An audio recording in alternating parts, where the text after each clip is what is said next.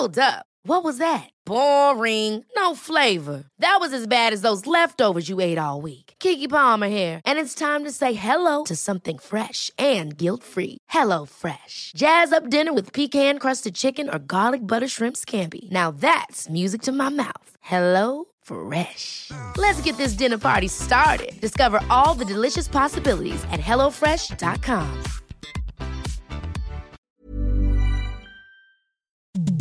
The following program is presented by the Nerdy Show Podcast Network, geeky programming for all nerds across the multiverse. All Nerdy Show programming is made possible by A Comic Shop, Orlando's number one comic shop and nerd destination, and with the generous support of listeners like you. To learn how you can support this and other fine geek programming, visit nerdyshow.com. Hey people, Steve Bloom here. You know, your friendly neighborhood psycho voice monkey. You're listening to The Nerdy Show. Stay tuned. Tell a friend. They need people to listen, or they'll close down. And I will personally come to your house and take your daughter.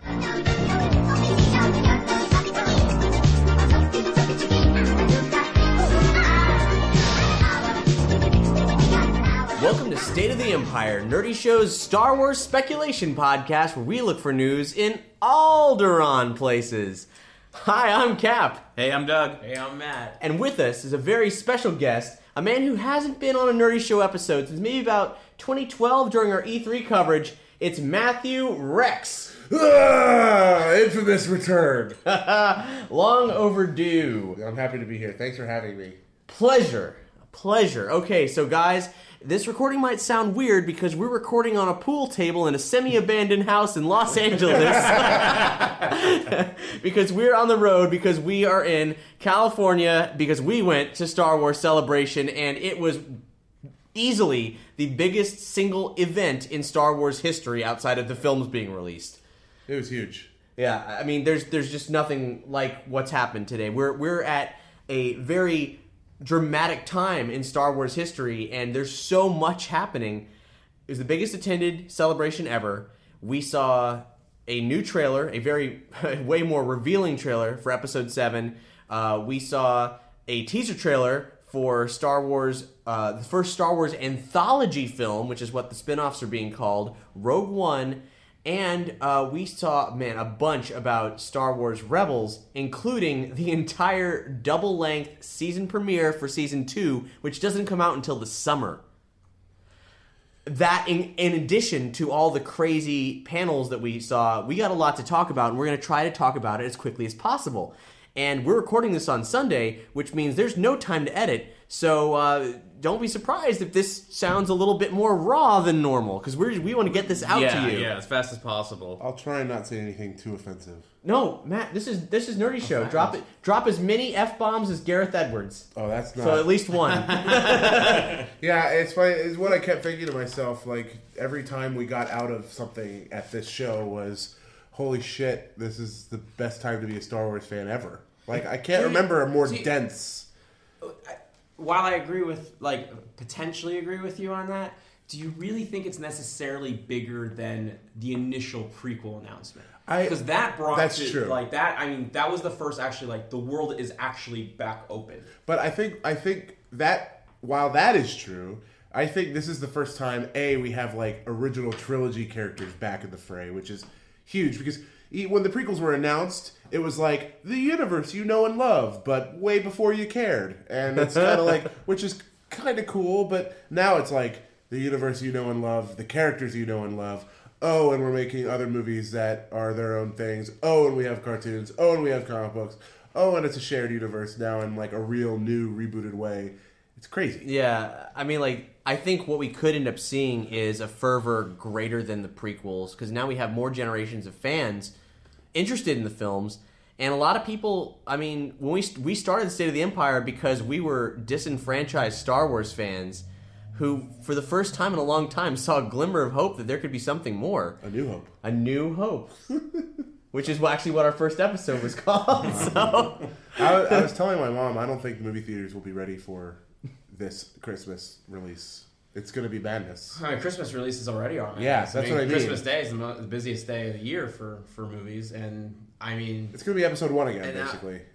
All I can think of is that the release schedule for movies is everything Marvel, layer on top of that everything Star Wars, and Disney is an evil genius. Like it is, it, it I, I don't, I can't think of another movie producing company in history that has this many almost guaranteed hits lined up, let alone in one year, but over the course of like the next ten. No, that's why. Sony's freaking out so bad. By, Yeah. by the way, can I just point out that this is the first State of the Empire we've ever recorded with myself, Doug, and Matt in the same room. Oh, yeah. Oh. yeah, that's nice. Yeah, okay. Yeah, momentous occasion. Kinda, in some ways, it makes me not want to have uh, Me here? Matt there. You're sort of ruining it, but it's okay. confusing everyone. And I just want to make a note uh, as far as any other movie studio. I think uh, Vivid Entertainment gives Disney a run, a run for their money for blockbusters. Are you in one suggesting year. that every Vivid movie is in a shared universe? Yeah, it is. I, I don't. I don't know what. I, I've seen those dicks, those same dicks in every movie. wait, wait, wait, wait. Is that Marvel Universe six nine or Yeah, something? yeah. Is, is Vivid one of the porn parody companies? I'm not familiar with Vivid. It's just porn.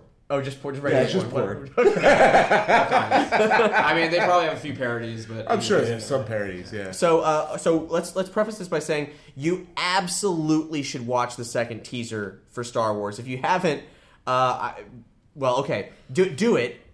Maybe pause here and do it. Just ha- have a look, and then also um, we're we're not going to spoil a damn thing. Um, we're going to provide a ton of insights. However, at the end of the episode, as we've done in the past, we will have a section where we tell you, "Hey, okay, we're going to talk some some real shit all of a sudden, and we'll tell you everything that happens in that Star Wars Rebels premiere." But if you don't want to hear that, just walk on by. But we'll tell you when that's going to happen. Also, in this episode, no track breaks. We're just recording straight through. We're going to do it to it. Uh, it's it's we're we're on the road. It's wild and crazy. So. Uh, We're, we're doing the Kessel run here in less than uh, one parsec. also, watch the Rogue One bootleg teaser. Yeah. Actually, well, no, I, I have a question about it. Do you, is it? Do you think it's worth watching it in the bootleg version, or should you wait for that? Because You mean wait like two or three months? I, possibly. Well, I- we'll just describe it and then say wait and see it when it's in HD. But, Yeah. but, But- we, can, we can describe it in like four Like sentences. there, there is there is a bootleg out there of, of what we saw. It was played for us three times during during the screening uh, of the, the, teaser trailer for the the film to follow episode seven, um, the first anthology film, a spin-off directed by Gareth Edwards called Rogue One, and um, it there's honestly there's not a lot to see, but the implications, especially based on the discussion that happened there, are a whole other thing. So I think uh, watch that if you want to. It won't be very good because it's off of somebody's phone, but and clarity of picture is important in this. yeah, teaser. because there's a thing that you just might not be able to make out, and it's important. But Yeah. um, we'll go over that all in due time. We'll start at the beginning with the uh, the big opening ceremony with J.J. Abrams and Kathleen Kennedy.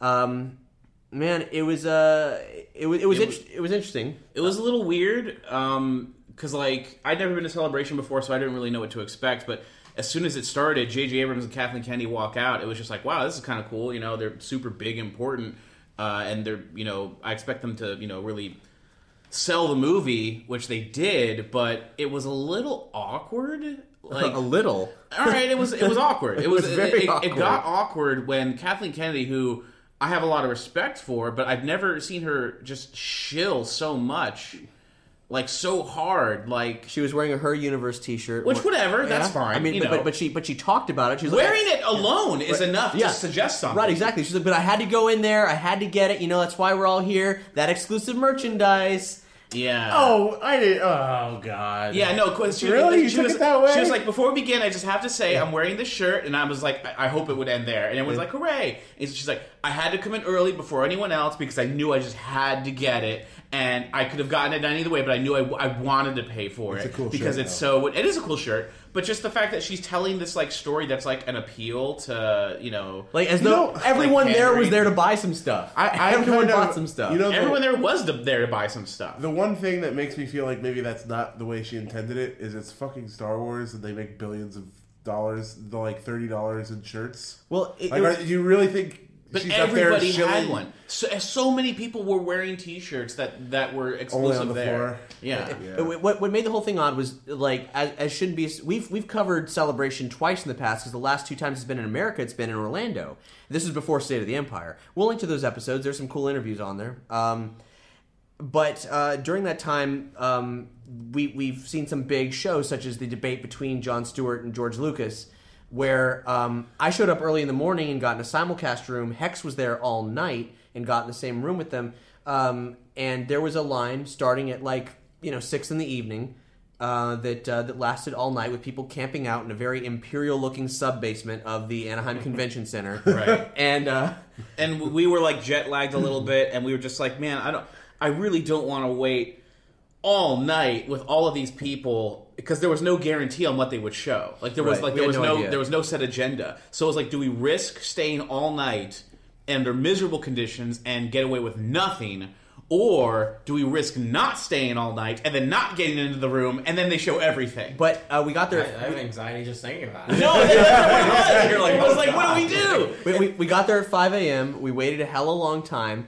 And then we saw a presentation that was very cool. It was very cool to see in person, but also one that was simulcast to the entire world. Right. Which was Right. which is great. I think it's awesome that it was shared with everybody, but at the same time it raises a question about Star Wars Celebration because especially at this year's celebration, the nerd culture of getting in a line was omnipresent. yeah. Yes. And uh, if you didn't do that well in advance, you weren't going to see shit.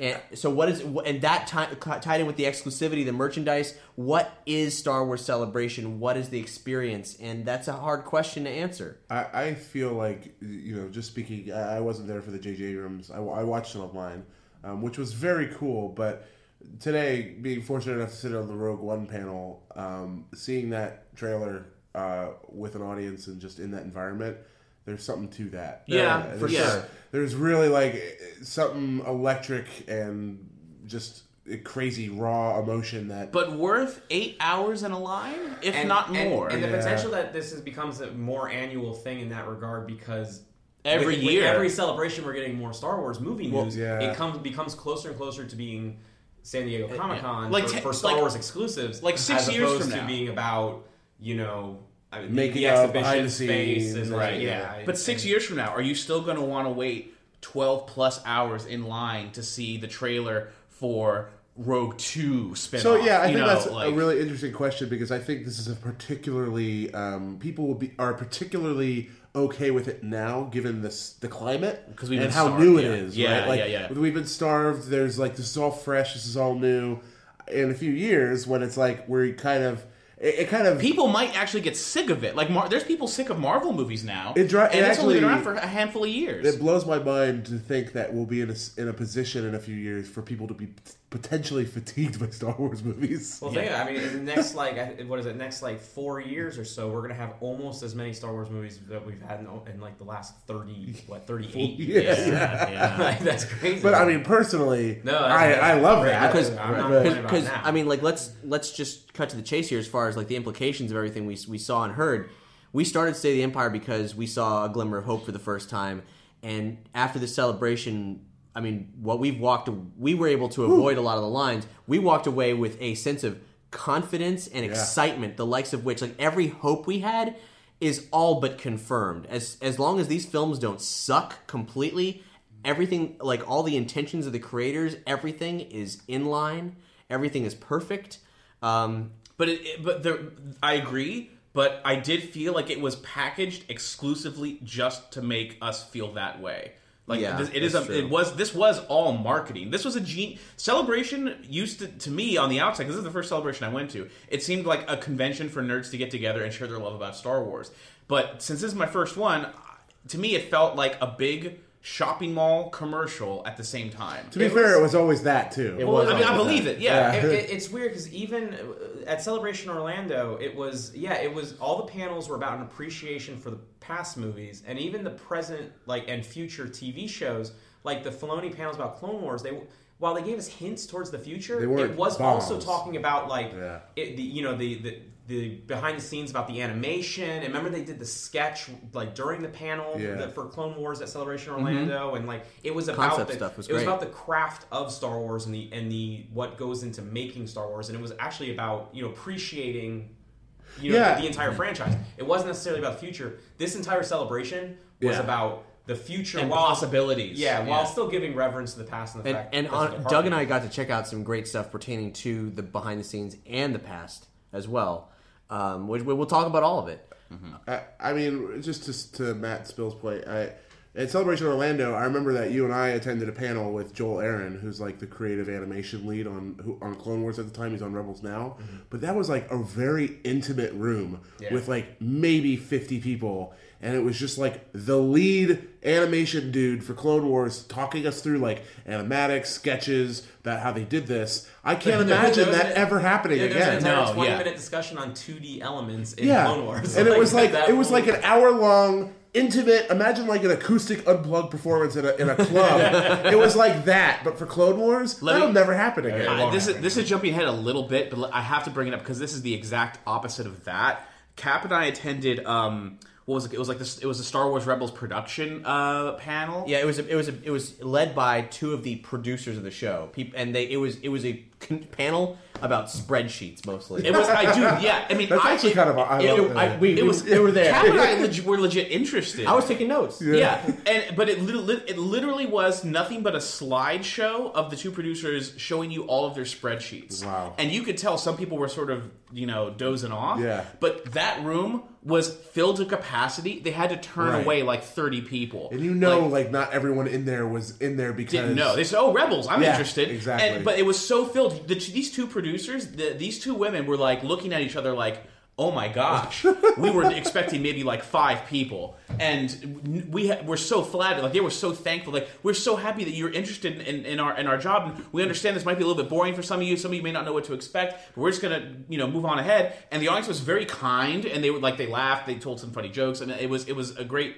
They had a good little setup, but um, I, I can't imagine the experience of like ha- having the animator, the lead story person, sitting down Yeah. with a room of like thirty to fifty people. It was 'Cause this, awesome, This was though. like two hundred people Yeah. jam packed into this room like sardines. Like if, if that panel that we attended in Orlando would have happened here, it would have Oh, been never. like a six hour line with Yeah. a two hundred person event, and we would have had to sit three quarters of the way in the back. But like, I mean, the panel he didn't sweat that much, but if he would have sneezed and he was sweating, we would have felt it. yeah, yeah. It was like we would have like drank it. It's a, it's a different show now. yeah, yeah, basically. And, I mean, and, and Star Wars hype. I mean, you know, this is the biggest year ever. It may, you know, be the biggest year ever for a while now, as it, it teeters off or something, or, or grows. Seven is a pretty um, like the it- episode seven hype. I feel like is going to com- like I think the episode hype Yeah. is going to command way more pull than the standalones. Like I don't think if this was just like Rogue One's year that it would have been as colossal. No, I- no. I- Uh, You know? but, but but But there's they- new fans all the time. And Celebration announced it's no longer a th- every three years, every two years kind of thing. It's yearly now. oh, is that official that it's annual? Yeah, and, Oh, yeah, and the 'cause I next guess- the yeah, next one true. is next year Yeah. in London Yeah, right. Which, by the way, in the middle of summer. that may not be Rogue One celebration because if you think about it, the next one comes out in May, you know, 2017. Yeah, like that could be episode eight celebration That could be that could be Rogue One like stuff because you know it comes out in a few months, but then also have like a teaser trailer for Episode Eight. I'm gonna just. Oh, this is too. It's awesome. Should, we, should we move on to like the, the next thing we did after? well, also, uh, yeah. want to say the one thing about being in that room, BB-8, seeing Yeah. a live BB-8 roll around, and there was some. If you want some Star Wars speculation here, Kathleen Kennedy mentioned that there was a company that, um, like, that they discovered to help Yeah. them supply the technology. I will bet you real money that is Sphero. No doubt about it, because uh, the the toy company Sphero that makes these uh, little gyroscopic balls that you control with your smartphone or tablet. Uh, we did uh, a video with them at E3. We'll link to it on this episode's page. Um, they were approached by DARPA when they founded to create military robots. to make rifle rounds And out of I, I shit you gyroscope not. robots. It was it was like it was like fucking you know Zevo toys. They're like, we want you to make we want you to make lethal toy balls, and they were like, fuck you, no. Uh, I guarantee you that they figured out how like the BB-8 is their technology with some kind of magnetic implant thing to allow awesome. the uh, the head to hover on top of it. You think they'll make one like that you can buy? I don't doubt it. I mean, I'll it, buy it, it'll probably be really expensive, but how could you not? I'll buy it. I mean, I don't care. I want one. So weird. BB-8 Oh, we'll link to where you can buy them on Amazon. Yeah, Support Nerdy Show. Buy Sphero. Have your own little mini BB-8. it, se- Oh, it yeah. seems easier to make on a mass scale than like an ast- regular Astromech R2 unit. That's true. I mean, you know, much easier to cast. Or, you know, sort of. Yeah, I mean, it's It's a ball. yeah, it's a ball. It's a ball. It's a soccer ball. I can make a BB-8 right now while we're recording this. so uh, here, here's what we know. Let's see. Um, they want to set a standard that Star Wars will be real, legitimate, authentic, uh, and that they said it was great for actors to have sets to work on, an intentional dig at Lucas and the way that the prequels were made. The entire crowd, the entire crowd cheered at the very mention of practical effects, and that was a beautiful thing. Um, It, it literally made J.J. Abrams pause mid sentence because the crowd interrupted, Yeah. and he had to like wait for the crowd to die down after that. So hopefully they took note. the desert planet it takes place on is not Tatooine, but Jakku, which is a planet that saw a huge battle in orbit just following Return of the Jedi, and that battle will be DLC for Battlefront. Free DLC. Free DLC. Just as the movie comes out, you can see that event and uh, find out how a Super Star Destroyer comes to crash into the fucking desert. Maybe maybe you shot it down. Yeah, baby. They hired fans fro- that they met at the Star Wars celebration in Europe to build the droids for Episode 7. Think about that shit. That's why we got to go to the London one. We, we got to impress them somehow. We gotta build. We gotta build a BB-8. yeah, we got to build something cool. Actually, well, I'm actually hyping myself into it a little bit because there's a lot of like auxiliary events going on right now in Anaheim. You know, there was, you know, obviously they did some stuff in Disneyland, and the Anaheim Angels are doing uh, a Star Wars night uh, Yeah, tomorrow. yeah. And it's like, what do you do in London for that? I don't know. Maybe they open the studio. I don't know something. Yeah, you know, something like cool. what's like, you know, that's where they're filming it. Who knows? Like maybe it is worth. That's what they did for Harry Potter. Like they had they preserved the movie sets on those uh, sound stages. What if? Yeah. What if? Like, oh, visit actual movie sets. That'd be. Just imagine if it's like back uh, prequel ages. It's like visit the movie set. And It's you just a walk- blue it's screen. Big blue room.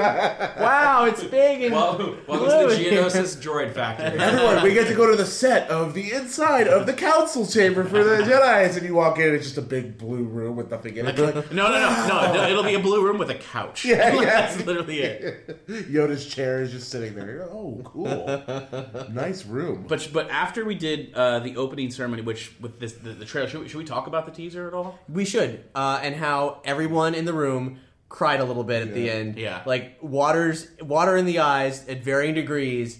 Could not help it because I never occurred to me that I'd lived my entire life never expecting to see Han Solo on the screen again, and then the reality of seeing him on the screen again was like seeing someone who had died speaking brand new words. It was incredible. Yeah. I, I just I can't. I, it was involuntary. I can't express it. And for me, I mean, Chewbacca had died. I mean, I, you know, ni- in '99, Chewbacca died in Vector Prime, Right, and I processed his death like like a normal human being processes the death of a loved one, and that his roar at the end of that teaser. I mean, I just absolutely teared up because it. it it's someone. It really is, you know. Yeah, I thinking your, you know, your your brother had died. Yeah. Yeah. and then he comes back from, you know, war And thirty years at you. later, and yeah, it's, growls at you. I, I've, I've been saying all week that I think Cap really hit the nail on the head with that analogy because it, it's not even coming from war. It's like, oh, he was a prisoner of war and we presumed him dead, and Well- suddenly he's at your front door, and it's like we're home, and you're like, holy shit! And it's like Vector Prime was telling it- it, telling yourself a story in which he committed a heroic act and or Yeah. he, like gave his life away. It's the only way he could have done yeah, it. the only Yeah, way he yeah. could have died. It's like no, he's just been a prisoner, and Yeah. he's he's he's home. And what's Oh, what's God, crazy too is me. that's exactly how I felt with the first teaser that they released Yeah. at the end when they show the Falcon. Uh-huh. That to me was just as powerful because it's like uh, that. The, it's a testament to the, the the ships and the creatures and the characters. They're all characters, right? Every Mm-hmm. the Millennium Falcon is just as much of a character as anybody else. Well, And- I, the, the, the the first teaser, just to be clear, because I, I I went into it very skeptically. I wanted to do it like a very emotionless sort of like I'm going to report what I see and I'm going to tell you like analytically how I feel. The first teaser, I was very much just like, okay, you're on the right track. That's fine. That looks good. But nothing. I was not prepared for this teaser where it's like even. Even before the Chewie and uh, Han Solo reveal, yeah. I was like, "Oh man, I'm sold. You got me. This is They're everything I want." everything, It- My level of excitement was at an all time high. But then when they did that, I literally was like tearing up, and I'm like, I would not allow myself to cry. Like I tried as, as hard as I could not to have. A Oh, dude. I was at work I and I cried. it was ridiculous. It was bad. It was just like like one of my coworkers was sitting next to me because she watched it too, and uh, she was like, "What'd you think?" And I'm like, my head is tilted to the left, and, I, and I was just like, "Yeah, it was great." it was it was really good, and like just red eyes with water. Was- it was great. It was really good. I got I got to go for a second, and like I had to get up. It was, it was great. Actually, and another coworker because it was work. It was work time, by the way. This was happening at like 11 a.m. and then the work day has started. A coworker came over to me and I just actually put my hand up because I had my headphones on. I'm like, no, don't talk to don't look at me. You will go away. Uh, it was important. I just discovered that someone I thought was dead is actually alive. I need a minute. Yeah, yeah. Go away. I can't talk. A close right now. friend of mine. so as far as the details of that of that trailer go, if you listen to our uh, spoilerific rundown of everything we think is going to happen in the film last episode of State of the Empire, this uh, trailer did an awful lot to confirm those suspicions, um, and we we have some other insights which we will also put behind the spoiler wall um, later in the episode. One thing we can say is that when all the actors took the stage, they gave a little rundown of their characters. Uh, nothing unique until Poe Dameron, uh, p- uh, played by Oscar Isaac, who said he's the best pilot in the galaxy. Best friggin' pilot. Best friggin' pilot. yes, yes. Uh, sent by Leia and uh, uh, on his mission, and his fate is forever intertwined with Finn. Now that's new. Yeah. Everything else is very generic. Like, oh, it's a person who's just going about their normal life, and then something changes it forever. And I'm like, that's every movie ever made. but yeah, that one was like when he mentions. Did he say Queen Leia or Princess Leia? I think he just said a certain He, princess. he said, A certain queen. Yeah. I think he said a certain queen. I don't know if they've used "No, Queen officially yet. no, they haven't used Queen officially. I would have, I would have made note, made note of that. Well, I just- either, I either way, it was sent by it, Leia. It was Yeah. heavily implied that it was Leia Yeah, sent yeah. on a mission to do this thing. I have a feeling Finn and, and Poe are going to be like a, a Luke and Han, except maybe a little bit more at odds. Maybe more like Riggs and Murtaugh, sort of like. Uh, Yeah, yeah, buddy cop. I don't like you. I don't like you either. Too old for this shit. Even though they're both like in their twenties, we're both too young for this shit. And now we've been talking about this the, the features. I feel like the the sensible thing to do here is to actually jump from Thursday all the way to Sunday and talk about the Gareth Edwards thing to get all, Yeah. all the, the feature stuff uh, in line with each other. So uh, what was odd about it was that this was meant to be a talk with Gareth Edwards and Josh Trank, who's the director of the yet to be un, um, elaborated on Yeah. Star Wars anthology film. Uh, unfortunately, he couldn't make it, and they said it was because he's very sick. His, he said so on Twitter. Uh, but there is a suspicion that um, it's actually because what Fox um, waved their arms around like, no, you will not take away from the promotion cycle for Fantastic Four. You will not talk about his next project because at that very moment, a new trailer for Fantastic Four was released.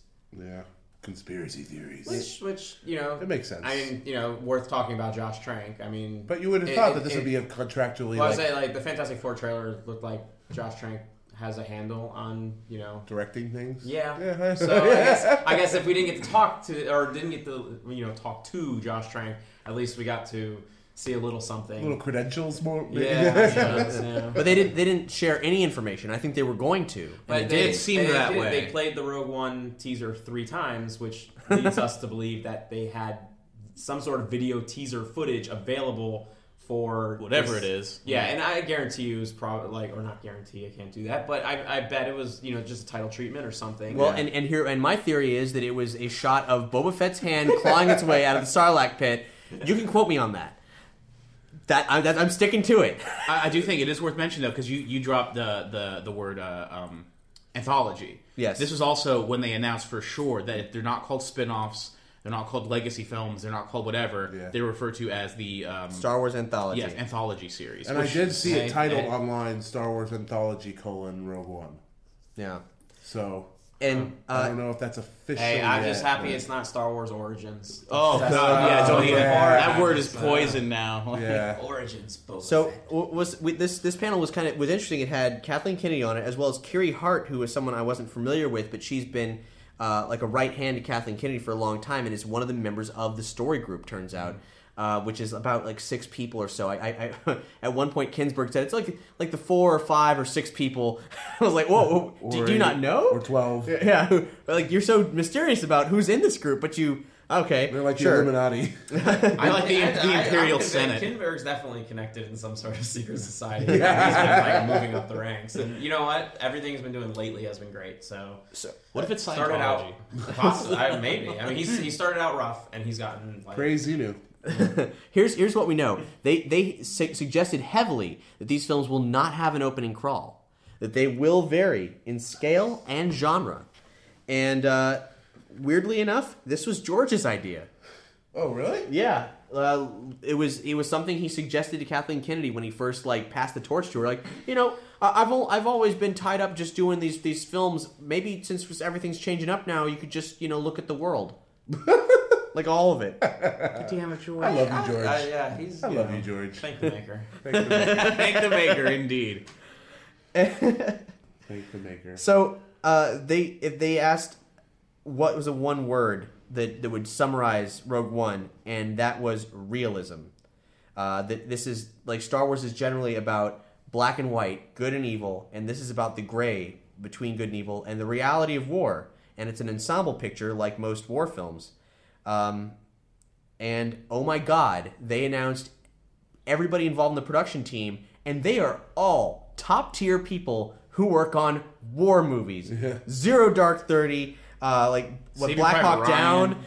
it's crazy. Na- name a good war movie like from the past 20 years and someone from there's working on this film and uh, uh, i love the, the other thing he said that he as far as the tone because he like those were all key words to describe but he says the tone is he wanted to have a feeling of god is not coming to save us Yeah, he It's- it's- said those words because he says this is a film that will not have any force in it. No magic users, no Jedi. He wants it to be like the Jedi. The, in fact, in the teaser, uh, it has that voiceover from Obi Wan where he says, uh, "The Jedi were once the guardians of peace and justice before the dark times, before, the, Empire." So it, he's heavily insinuating that Jedi's are like a myth. Yeah. Like they don't even know if Jedi's exist, and it's I- just humans, or rather, non-powered. Yeah. Humans and aliens working together to overcome an impossible goal. I definitely got the obviously the heavy insinuation that there's no Jedi. I definitely, I'm not necessarily. To me, I wouldn't be shocked if Vader was, you know, like I mean, I figure Vader would be heavily involved in what has been confirmed to be like the theft of the Death Star plans. Like, I mean, why wouldn't Vader be with the Death Star, like you know, testing site wherever it is they are?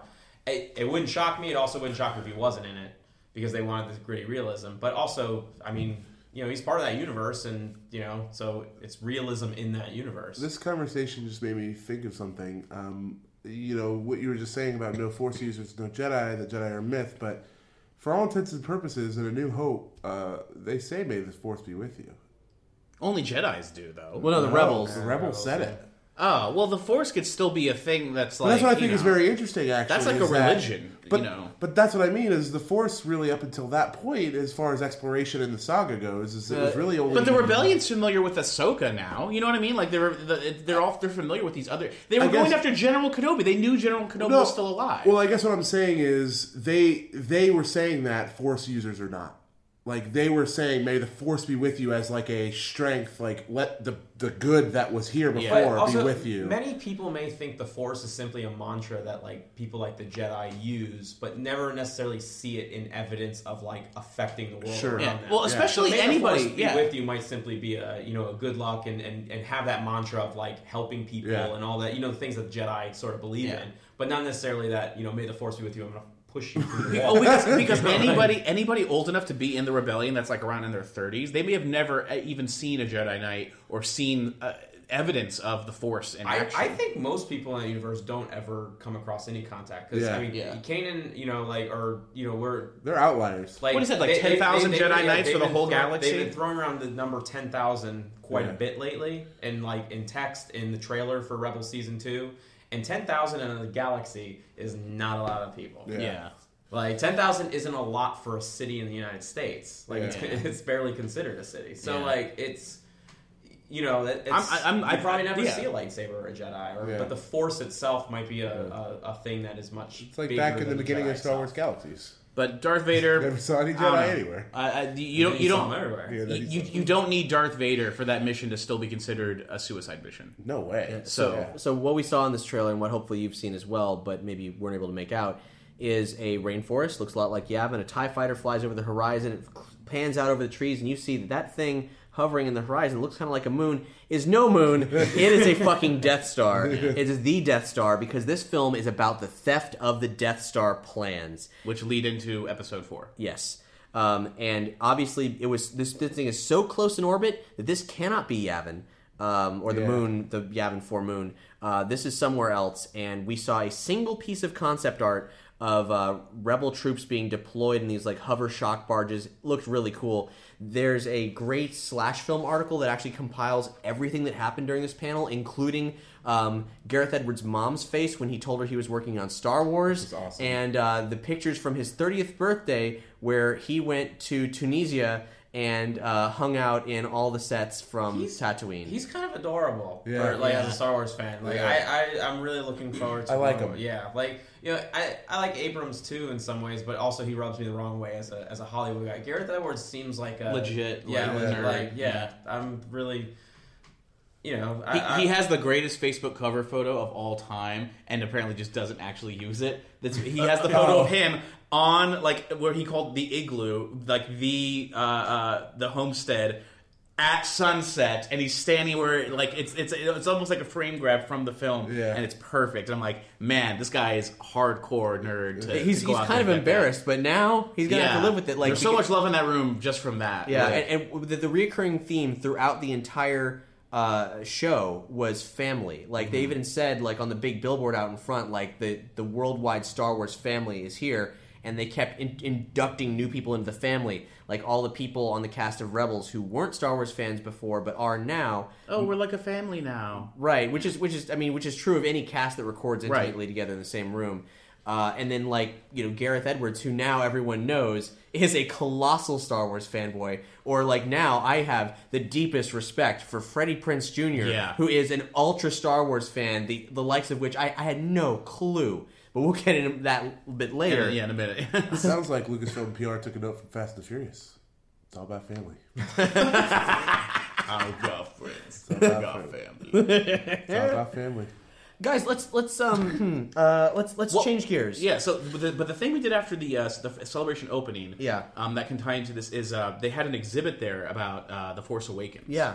And you guys saw that. Uh, when did you- was that yesterday? today. Today? So today. Yeah. So what? Uh, yeah. What? How, where to begin with the with the exhibit? Uh, it, was- it was small. Yeah, small but full costumes, props, um, and and information, uh, including we're, we're going to publish an article about some secrets from from uh, from the show, some some very nuanced little things. But here's two key ones from this amazing thing that featured a full flame trooper costume, a brand new snow trooper costume, both of which look incredible. Kylo Ren's full outfit, so cool, so intricate. Yeah. It's a villain unlike that Star Wars has seen Um, Yeah. in terms of design. Uh, Not in film, Yeah. for Yeah, sure. not yeah. in film at all. Um, two random people from the desert of Jak- Jakku, um, Seemingly random. seemingly random. That's Mm-hmm. true. Um, and uh, some ships, as you said. Finn's entire outfit, which in a sketch attached to it clearly shows the Anakin Luke lightsaber from A New Hope attached to the strappy things on his jacket. So that's some implications about that character, and Mm-hmm. He also also has the coolest boots ever. yeah, no, he actually like if those were available for sale, I would actually, That's sweet pair of boots. Let Kathleen Kennedy know that. the maquette for the brand new X-wing has BB-8 in the astromech slot. Now, I didn't think for a second that that ball droid was an astromech, but he must apparently, be. apparently it is. I think yeah. he's he's he was actually Poe's droid. And he gets stuck with uh, And he gets stuck with Rey and Finn. That makes sense. It Makes sense. Yeah. Um, man, uh, so those are, those are the secrets we glean from it. But just in general, like the design for these costumes, everything, wow. Well, Also, also, don't uh, forget the- the, First Order Resistance. Yes, Yeah, yes, the- that's so that's so key. I'm sorry, I totally forgot. So we know what the the factions are called now. The First Order, which is the supposed Imperials with the with the stormtroopers, and the Resistance, which is Kind of whoever rebels, Poe's yeah. with. Yeah. we don't know anything about them, but that's what they're called. The, the other thing, interesting thing of note was uh, Kylo Ren. He had this interesting suit and everything like that, but we also got the up close look at his lightsaber. Yes. and that lightsaber is That's very telling. Is unlike any lightsaber design anywhere. and This not looks- just because it's a cross. yeah, and not because of the cross. the crossbeam is is I, I think if anything this justifies a crossbeam a little bit more because this looks like a weird made in your basement lightsaber. Like, There are it's- wires sticking out. yeah, of there's it. like wires sticking out of it, and um, and it, it just looks like really like homemade, and not like how like Luke builds a lightsaber in that cave. But The- this is uh, The activator switch looked like what it appeared to be stripped screws to screw it Yeah. in. Yeah. Like, well, I mean, you know, it, it's- it is like as haphazardly It's- it's put sa- together looking as they could make it. I would. It suggests to me that Kylo Ren doesn't have like a master and is trying to reverse engineer a lightsaber or try to reinvent a lightsaber. Because if if you think of it this way, all the Jedi except for Luke Skywalker are dead, and you're a bad guy. You can't exactly ask to see Luke's lightsaber. You got to invent it from scratch. And if you're building it from scratch for the first time, it's going to look pretty shitty, like this lightsaber. And that would also, to me, explain why the lightsaber blades kind of look like flame. Yeah, they have, like, uh, sparks things. coming out of it. Yeah, them. so it's like maybe it's not perfect or something, you know. But either way, it was interesting. It, it raised more questions, but uh, I thought it was fascinating. Yeah, very, very. His his his, his outfit is the robes have like tattered frayed edges and the mask is like dented and scratched and it, it just looks like a very worn or just very different than villains we've seen in Mm. these movies before. It looks like he could be fast, or you know, um, uh, just he's not he's not in armor like every other Star Right. Wars Sith Lord we've seen, with the exception of Palpatine, who I guess comes off as old was and Maul great in frail. armor. Well, it's interesting because it, it must be. I mean, Vader's such a imposing figure, and obviously has such a legacy. Like you have to, you know, bring your bad guy presence, and you know, for better or worse, you know, whether depending on you know Maul, you feel accomplished that or not in the movie. Like Right. when he did show up in the initial trailers and with the tattoos and everything, everyone just say, "Oh, that's that is imposing looking." And then the double lightsaber, and for a little while, everybody freaked out. But but And- n- neither Maul nor Count Dooku were the main villain. Like I'm talking like as far as the big bad is concerned, uh, this Well- he he seemed he's coming off to me as very different than say Vader or even in expanded universe stuff like uh, like Knights of the Old Republic with Darth Malak. But I think Maul, Maul and Dooku are the big bad in the same sense that Vader is the big bad for like three films because like yes True. they has master and True. everything. Right. But I'm just saying like it it must be a very difficult task to get that sort of intrigue and interest, and I don't think Dooku ever really accomplished that, and I don't think No, nor do I think they ever even intended for Yeah. that. It's like they almost just passed on the idea for Yeah. some reason. Just because I probably because they had the opportunity to use Christopher Lee, and Yeah. then Lucas was just like, "Awesome, that's great." Yeah, you know, yeah. but and then they didn't give him much to work with. But until Revenge of the Sith, but with Kylo Ren, Abrams done it. Yeah. like he's he's scary to be like you know the height was like it's not like Vader height, but like he is tall and imposing and Yeah. and and there's so much mystery with that the whole you know like it looks like he's either been through shit or he's been scavenging this stuff and Yeah. and Definitely collecting artifacts from uh, from the, the time gone by. someone who looks capable and uh, you, may- because we're not really sure how powerful this person But seems. obsessed. yeah, like see, someone who's obsessed in something that's been long since dead. So it's someone you don't want to underestimate. And we don't have like anything other to go on that than like like three or four shots. Yeah. But we know, Yeah. and then seeing the costume and the lightsaber. But we like, it's it's evoking that. It's very and- telling. and and, we know. Well, it's, it's a it's a compliment to what they've Yeah. accomplished with the just the look and the the feel of it is that we are getting so much out of it with so little. yeah.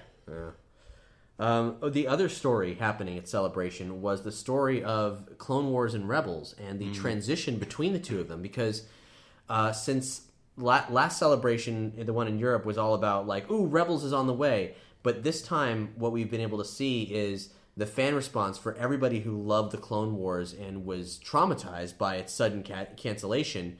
Um, and the growth of Rebels. And it's actually between, there were a number of panels dedicated both to Clone Wars and Rebels. And between all of them, a narration has been painted about just what went on in that transition there.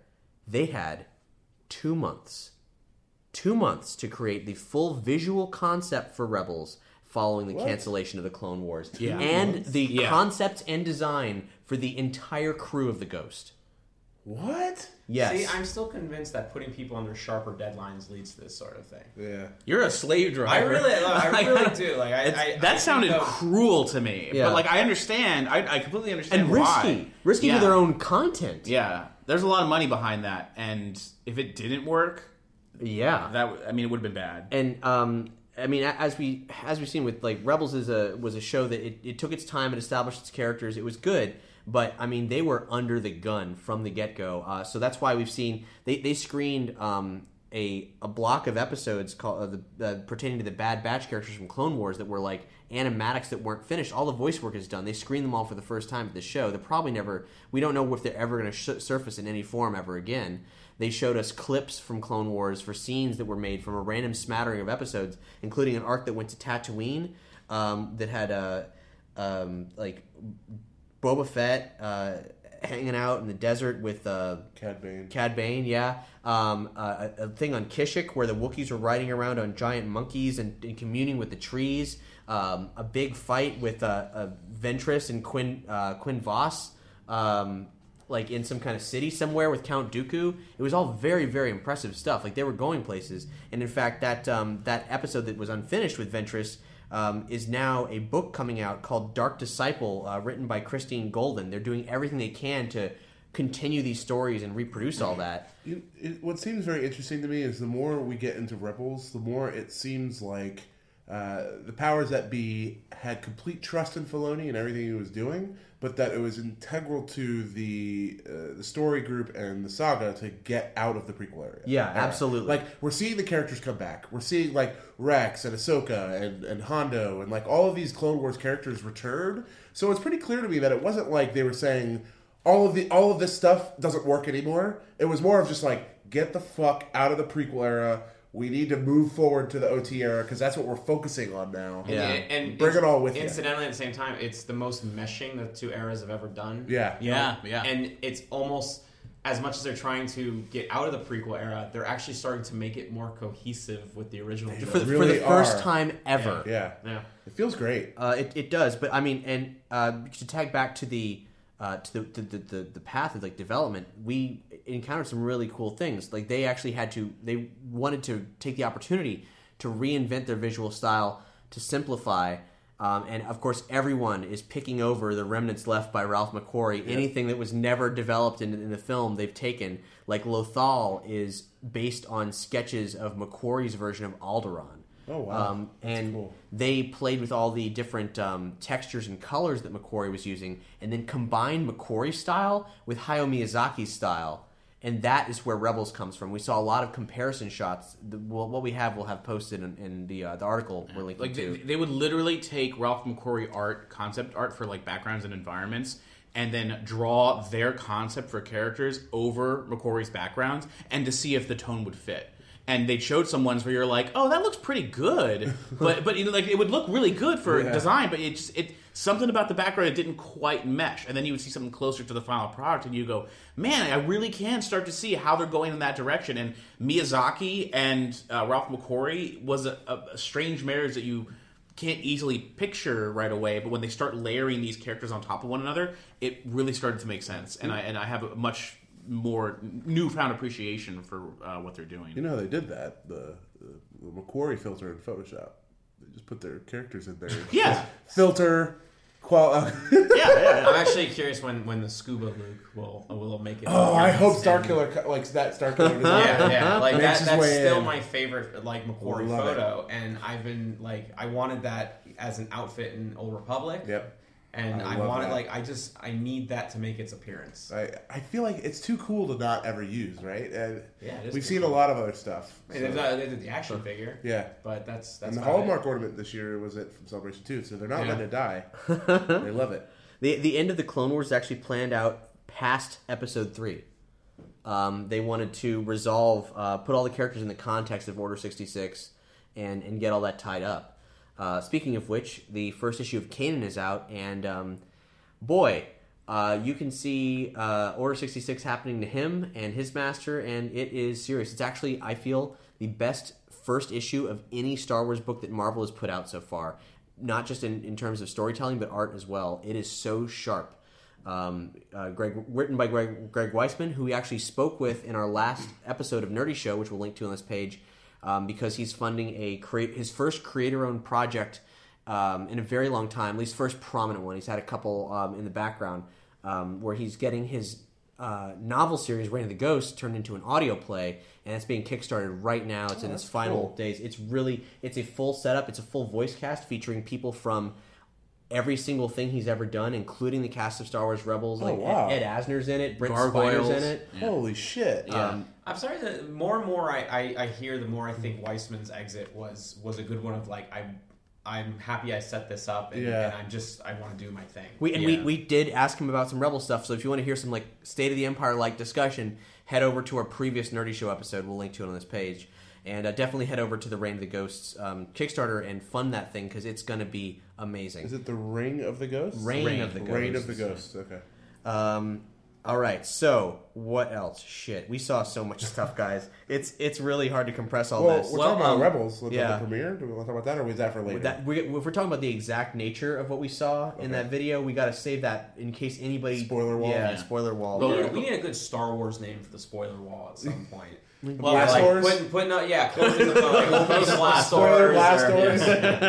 the um uh we will say though that we did get to so to to touch uh finish off what we discussed with Rebels is we did get to see the new uh trailer for season two, which was which is incredible. online, and we will link to it. we also got to see the first two episodes of season two, uh, at- done almost like a feature, uh, where it was a, it was a big special event. And um, uh, I'm gonna be honest, I've only watched like maybe five episodes of the first season of Rebels. I didn't dislike any of it. I just felt it wasn't really for me. I thought the quality was nice, but I'm just not the core audience for that. Um, seeing the trailer for season two, it it it it, ha- I, it had my curiosity, but now it has my attention. Yeah. and I'm like, okay, I'm definitely wanting to see the premiere, and we saw the premiere, which we won't discuss right now, but.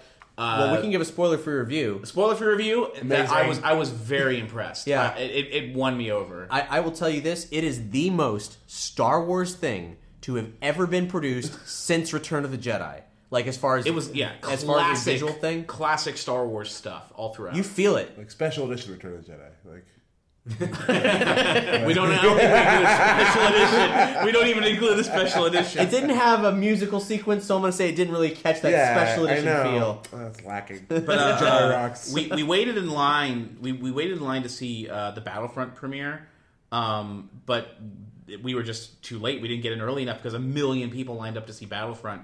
And uh, although we missed out on seeing that That's live, That's Doug and I. yeah, yeah, yeah, yeah, we got to see it. Yeah, you guys did. So You guys what- got to see gameplay. The Yeah. trailer's out, but you guys got to see gameplay. So please tell tell us what did you because everyone online is poo pooing the official trailer because there's no gameplay. So please ex- explain the gameplay that you guys saw. So what's cool about the gameplay is it actually follows like what the official trailer tries to con- or conveys. It- It's the same environment. It's Endor. It's a battle with walkers and rebels. They have the ray shield, like the personal shields. They have the rocket packs, the jet packs, or the rocket launchers.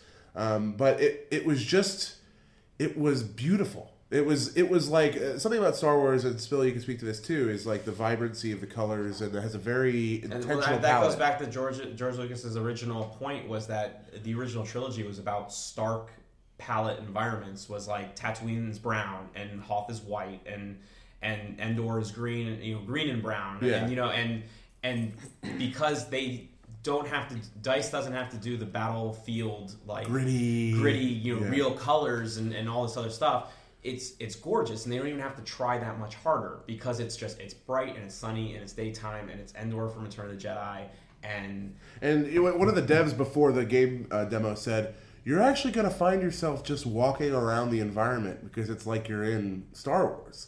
And when the gameplay first started, like it was just the rebel troopers walking through the forest, and I'm like, "Shit, he's right. I'm totally just going to like I- walk around." Can I, can I just state the irony of how much they, criticism they took, including from us, when they debuted that video at E3 about it essentially it was just a developer Yeah, diary about true. them going to the filming locations to learn the environments, and we said, "Oh, congratulations, Dice, you took a vacation." yeah. it was actually beneficial. Yeah.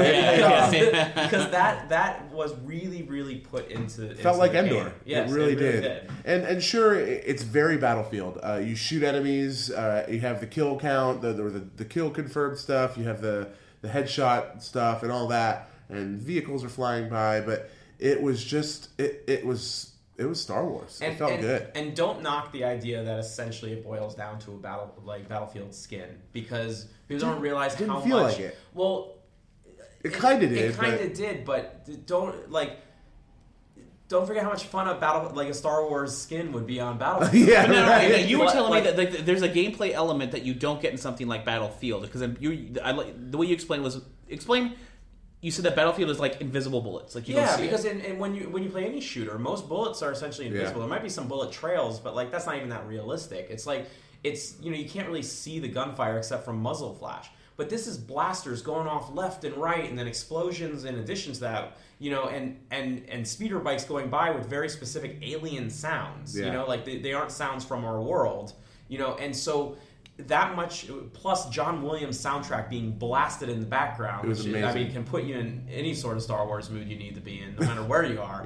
and so like it's it's so much more than just a skin because it, it's it's immersion and it's it's it, it's a very clear game. Like you can actually see, See what's, what's going, going on, on, and like, yeah, the- when the AT-ATs were shooting, um, it was just like they're a little smaller than they are in the movies, which is that was the most noticeable thing. Where I'm like, Mark One on the inaccurate scale because like the AT-ATs just weren't the scale that they were in the Yeah, movies. But this is still like pre-alpha, is what they said. yeah, but I don't think that's gonna change. I think that was just like a if we make it to scale, it's gonna be the biggest fucking thing you've Yeah. ever put in a game. There's Like, like, like and, and people like once again, and, and so much great audio is going. into They've mixed this game in Dolby Atmos apparently, which is crazy. know how 'cause I don't even know how that's going to Yeah. work in a home environment. Oh my Yeah, God. they, like they actually had a guy from Dolby at the demo w- saying like, "We mixed this whole game in Dolby Atmos." And Spill, you were saying like to one of our friends, like, "How the fuck is anyone at home even gonna Yeah, like, like I mean, I know the, take like, the of home, that?" The home installations are coming, but I didn't think they were that close. If you're, if you're not familiar with Atmos, it is a comprehensive theater situation Three involving hundred and sixty degree. yeah involving speakers above you, uh, within the audience, and so on. And it's only in select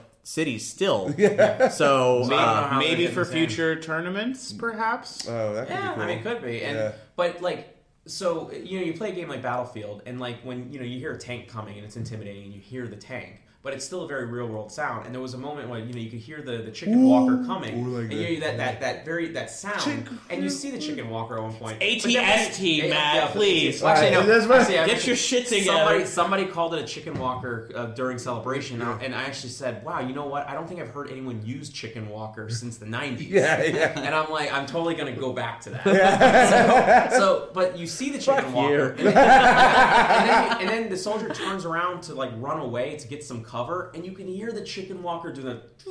You, Yeah. can, you know, I can't do it quite well, but like it's such a different It's type authentic. of. Yeah, And it feels real You know, it's it's not Battlefield.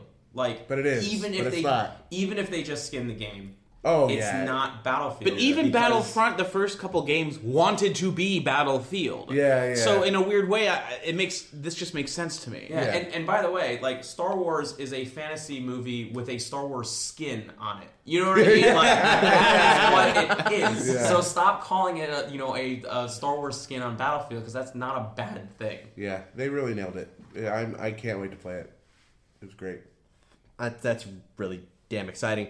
Um, the Lucasfilm Story Group, you mentioned authenticity and realism and all that. Like that's something that's really a big deal for them. We saw a panel called One Big Story that we'll talk about soon. But in, in it, I thought it was an interesting point to make that sort of can uh, stem out to everything we're talking about here. Is that the people involved in the story group, like Pablo Hidalgo, Leland Chee, um, they they are obsessed with giving an authentic feel to every element of Star Wars. So they review literally every piece of media, even if it's not canon. For example, the Old Republic, currently not being uh, authorized as canon, still has the story group credit because they still judged the authenticity of the content that was being created and gave them notes. Um, I, and I experienced that. It was it, was- well. There was it was a Q and A Yeah, during. Death Star. Yeah. you, you worked on Tiny Death Star. Yeah, yeah, yeah. And I mean, R.I.P.. I- yeah, thank you. Uh, but yeah, we got. I mean, I it was the kind of critique that you can't even get mad about as a fan because they would come back with notes like, uh, "The Emperor's skin tone is just this much too yellow," and I would be like.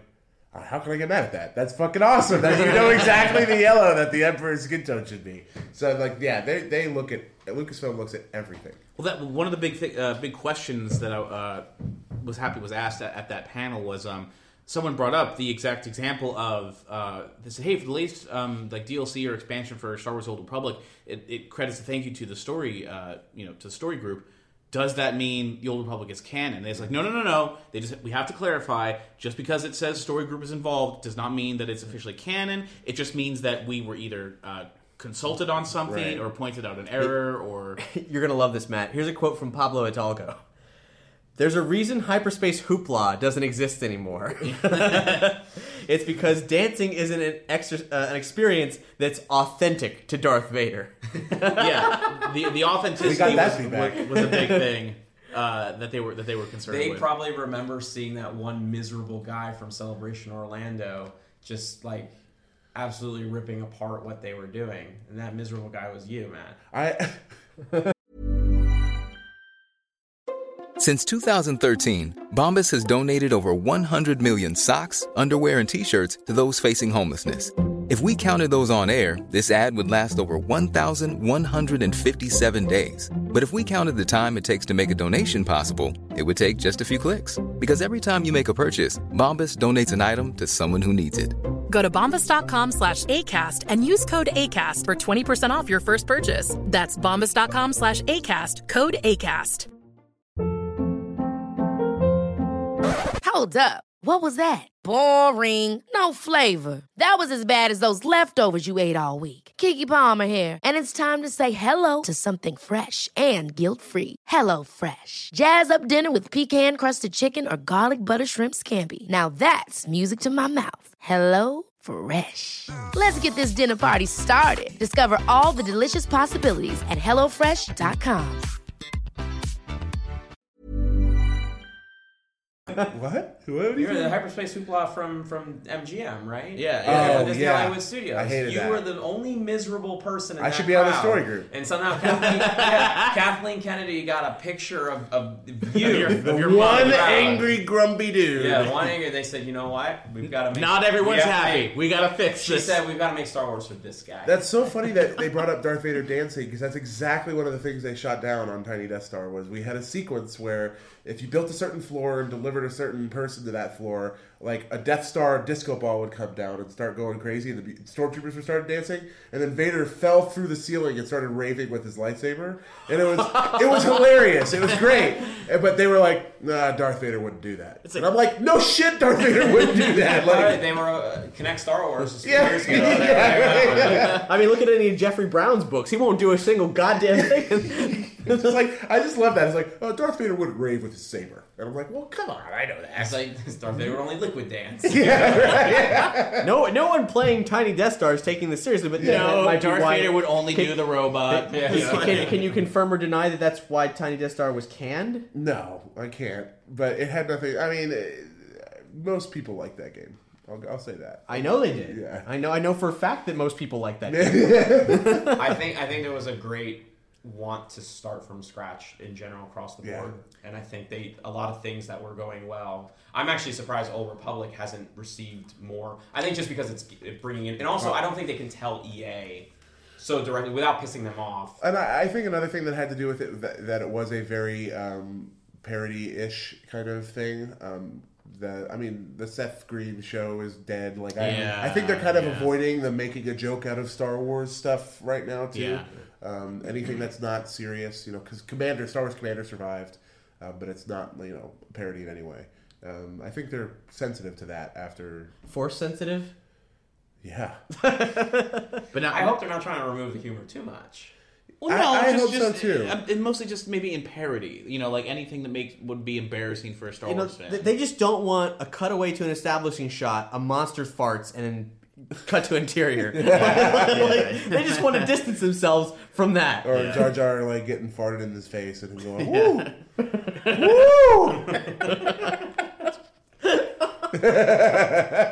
But Cap, Cap, you, you actually asked a very important question. That's that's that's very personal to State of the Empire. I, I did. I did. Uh, to, you- to Leland Chee himself. to Leland Chee himself. You may have seen uh, the, uh, the the posting we did because we were we were browsing the, uh, the Star Wars Celebration app, and there's a Disney style pin collection thing that was happening this weekend. In fact, it was earlier in that day uh, that we, Yeah. we we were at the um, uh, Secrets of the Mos Eisley Cantina. Yeah, uh, and they referred to Ponda Baba as Walrus Man. Yeah, like Walrus Man was in this list of pins. Uh, so was Hammerhead and Yakface. Of course, Yeah. these are the names given to them by Kenner. Just they're like they're slave names, if you will. Yeah. Uh, the, But, but, but every Wow, I love that. My name is Ponda Baba. Your name's Walrus Man. My name is Ponda Your Baba. name's Walrus Man. Oh. Oh, oh. but but everywhere we went during celebration, it was just Walrus Man. Even the thing is, even in the Secrets of the Mos Eisley Cantina, which was a panel all about the who played what creature Yeah. and what was the history Which was of that maybe creature. my favorite thing all weekend, which Yeah. we'll talk about soon. They only referred to it. They didn't even hesitate. it was Walrus Man. And Walrus you guys Man. will like this too. We were looking at the Funko Pop toys, Mm-hmm. and they had a Hammerhead, and it was just called Hammerhead. There you go. So it wasn't Momaw Nadon. it So, was so we're just walking Hammerhead. around, and Cap- Captain like, what the fuck is going on? So Yeah. when, so then anyway, building up to So Cap, I publi- you had your, your moment. I, I, publi- I published this article like suggesting heavily that that Ponda Baba was dead. Matt had established the uh, Ponda Baba conundrum in a previous episode of State of the Empire, uh, the, being that if they've truly wiped the expanded universe slate clean, then the only thing that stands for those characters that had all their uh, backstories and names given to them in expanded universe content was what was given to them in the Kenner toys. And here we are at Star Wars Celebration, and all we've got is motherfucking Walrus Man. Yeah. So so we're here with the with the story group in the one big story panel, and I I got a chance to hit the mic, talk to Leland Chee, and I was like, Leland Chee, is it Ponda Baba or is it Walrus Man? Like, what's going on here? Star Wars is all about characters. Wh- who do we refer to this as? And they, uh, the woman from DK Publishing was there. We is, a, it is a crisis. he, he whipped open the brand new Ultimate Star Wars book from DK, which it turns out is basically you. If this might be required reading, we're going to link to it on this episode's page. It comes out in May. We have some actual physical copies. They were sell- selling it at the show. It is the Holocron. It is Star Wars at this moment in time. It is everything that is real. If you want to know what is and isn't in Star Wars, this book has it. really so he, nice. he whips it open. He knows the answer, but he's being cute. He whips it open. he scans to it. Boom. Ponda Baba. Yeah. Ponda Baba conundrum solved. And then I talked to him afterwards. I was like, "Yeah, man, thank you for solving." it." He's like, "Yeah, we're not going to change anybody's name. That's just They're not even tempted. Like someone's got to be tempted to ta- change someone because you know there was a Mace Windu in the ca- in, in Mos Eisley before What? Mace Windu. What? One of the one of the little aliens, his name hi- like was Mace Windu because Mace Windu was a name that Lucas had in previous versions of the original Star Wars script. You know, Wow. like he wanted like that was a character name that he had for a long time that he liked. And eventually, they named one of the little Mos Eisley like citizens walking around Mace Windu. Well, when eventually he had Mace Windu in the prequels, they went back and retconned that Mace Windu was was short for Mace Windu, you know, some sort of long alien name, and then they wrote a comic story about Mace saving hit like that clan or village or whatever alien race he was, and they named the child. Oh, after That Mace the Lucas era expanded, in a nutshell, right expanded there. universe. That, Mwah. that, that so is- good. That, that That's is the retcon. Lucas era in a nutshell. I feel like you just did it right there. Well, yeah, no, because because there's there's situations like what they what they uh, the crew referred to as brain guy, which is the guy within the cantina with the big bulging brain, um, who was referred to in the trading card game as Brainiac, which obviously is Ain't a gonna fly. problem. Ain't gonna fly now. and and now he's got a, a totally totally new name. So uh, you know, But but I want to. Nobody's tempted to the rename Mace Windu like Mace Windu a New Hope version. we'll, we'll see because this doesn't it doesn't list every official name in the cantina. Yeah, and Just- in fact, yeah, the one sure. thing this new book, which is so great, and it lists all these other people, doesn't have Chief Bast. And I wanted to get in line and ask my question about Chief Bast, but the but the time ran out, and I, I didn't have the time to ask if Bast lived or died. But if we get to somehow meet with him again, that will be the next question. no for sure. Tonnika sisters. I didn't see the Tonnika sisters. No, they're not in it No, they're there. They're they're they're one hundred percent there. They were discussed in full in the cantina panel. They're not they're not in the book, ah. but that's fine because according like, Why like not? because they couldn't they couldn't ta tackle every single cantina denizen. See, but I, that's, That's why what I, Yes, was they I, can. No, but that's what was confusing about this panel is because they, oh the Tonnika sisters here and Walrus Man over here. It's like what the fuck? Like these. How can half of these people have the generic name and the other half keep their actual Because name? because And- and officially nowhere- they only have their real names. But if She But- she if said it. officially, Well, where's it, officially, where's it written down? Where's it written down in the code of law? Uh, right, right here on this episode, quoting Leland Chee. This is your. This is. But if in the State of official book it says Ponda Baba, why did everyone else on the goddamn planet It- suddenly so- start so it's calling him Walrus Man? Hammerhead. I, I, well, I, I, Max Acree on the Nerdy Show forums raised a really valid point, and that is that there's a lot of nostalgia for the Kenner line this year at Star Wars Celebration, That's all the way down to a poster at the exclusive store of the like the photo from the Power of the Force line of toys with a Mana Man and all that stuff on it. Uh, like, like there's just a lot of nostalgia for those Kenner toys. In fact, the proportions for all the characters in Star Wars Rebels heavily reference the proportions of the Kenner toys. Yeah, that's true. Like, like Totally noticeable. They, straight up said that. Like Yeah. that's Oh, they that's they, awesome. they they have in their in their Vader um, uh, layouts for like you know his character sheets and all that, just turnarounds. Uh, there's a little post-it note of like, here's Kenner Vader. That's awesome. I love it. Yeah, it's, it's very cool. If I say one more thing about that book, as Go far for as it. big, big expanded universe fan for a long time, and the nice thing, I remember when I first got into the expanded universe, uh, I, the first book I read was The New Republic and and um, or The New Rebellion by Kristine Kathryn Rusch, and back then there was probably only like eight or nine Star Wars novels, and then you know some comic series, and obviously there were a lot. Black Fleet Crisis was that what that? Uh, was? Black Fleet Crisis was out by then. Okay. Thrawn trilogy. Jedi, actually, it's probably it was probably more like a dozen, dozen and a half, whatever it was. But it was still a very empty universe. It was still a small universe. Yeah, and then time. you know, like the comics were still getting underway too. The nice thing about this Ultimate Star Wars guide was this reset. It's almost it actually took did the opposite effect of me.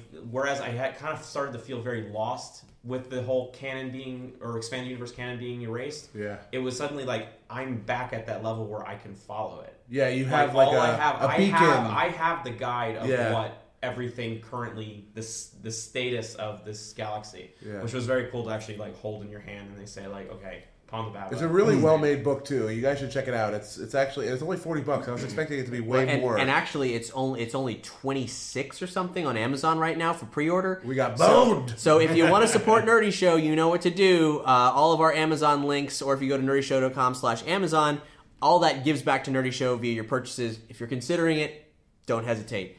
Um, it's a, it is a very good book. Um, other things from one big story: the Hutts are no longer hermaphrodites. Just a, one of the things that had to happen. Getting rid of all the fun. I always thought that was a very interesting aspect. Uh, Well, I mean, but there's not saying there's but- no hermaphroditic cuts. right but it's but, just that but as, as, a, as a rule and the reason being that uh, that many of the stuff things that happened with Hutts in clone wars could directly contradicted Ah, any yeah. possibility that they were hermaphrodites so they just had to wipe that slate clean um, let's see I would have uh, guessed zero was one.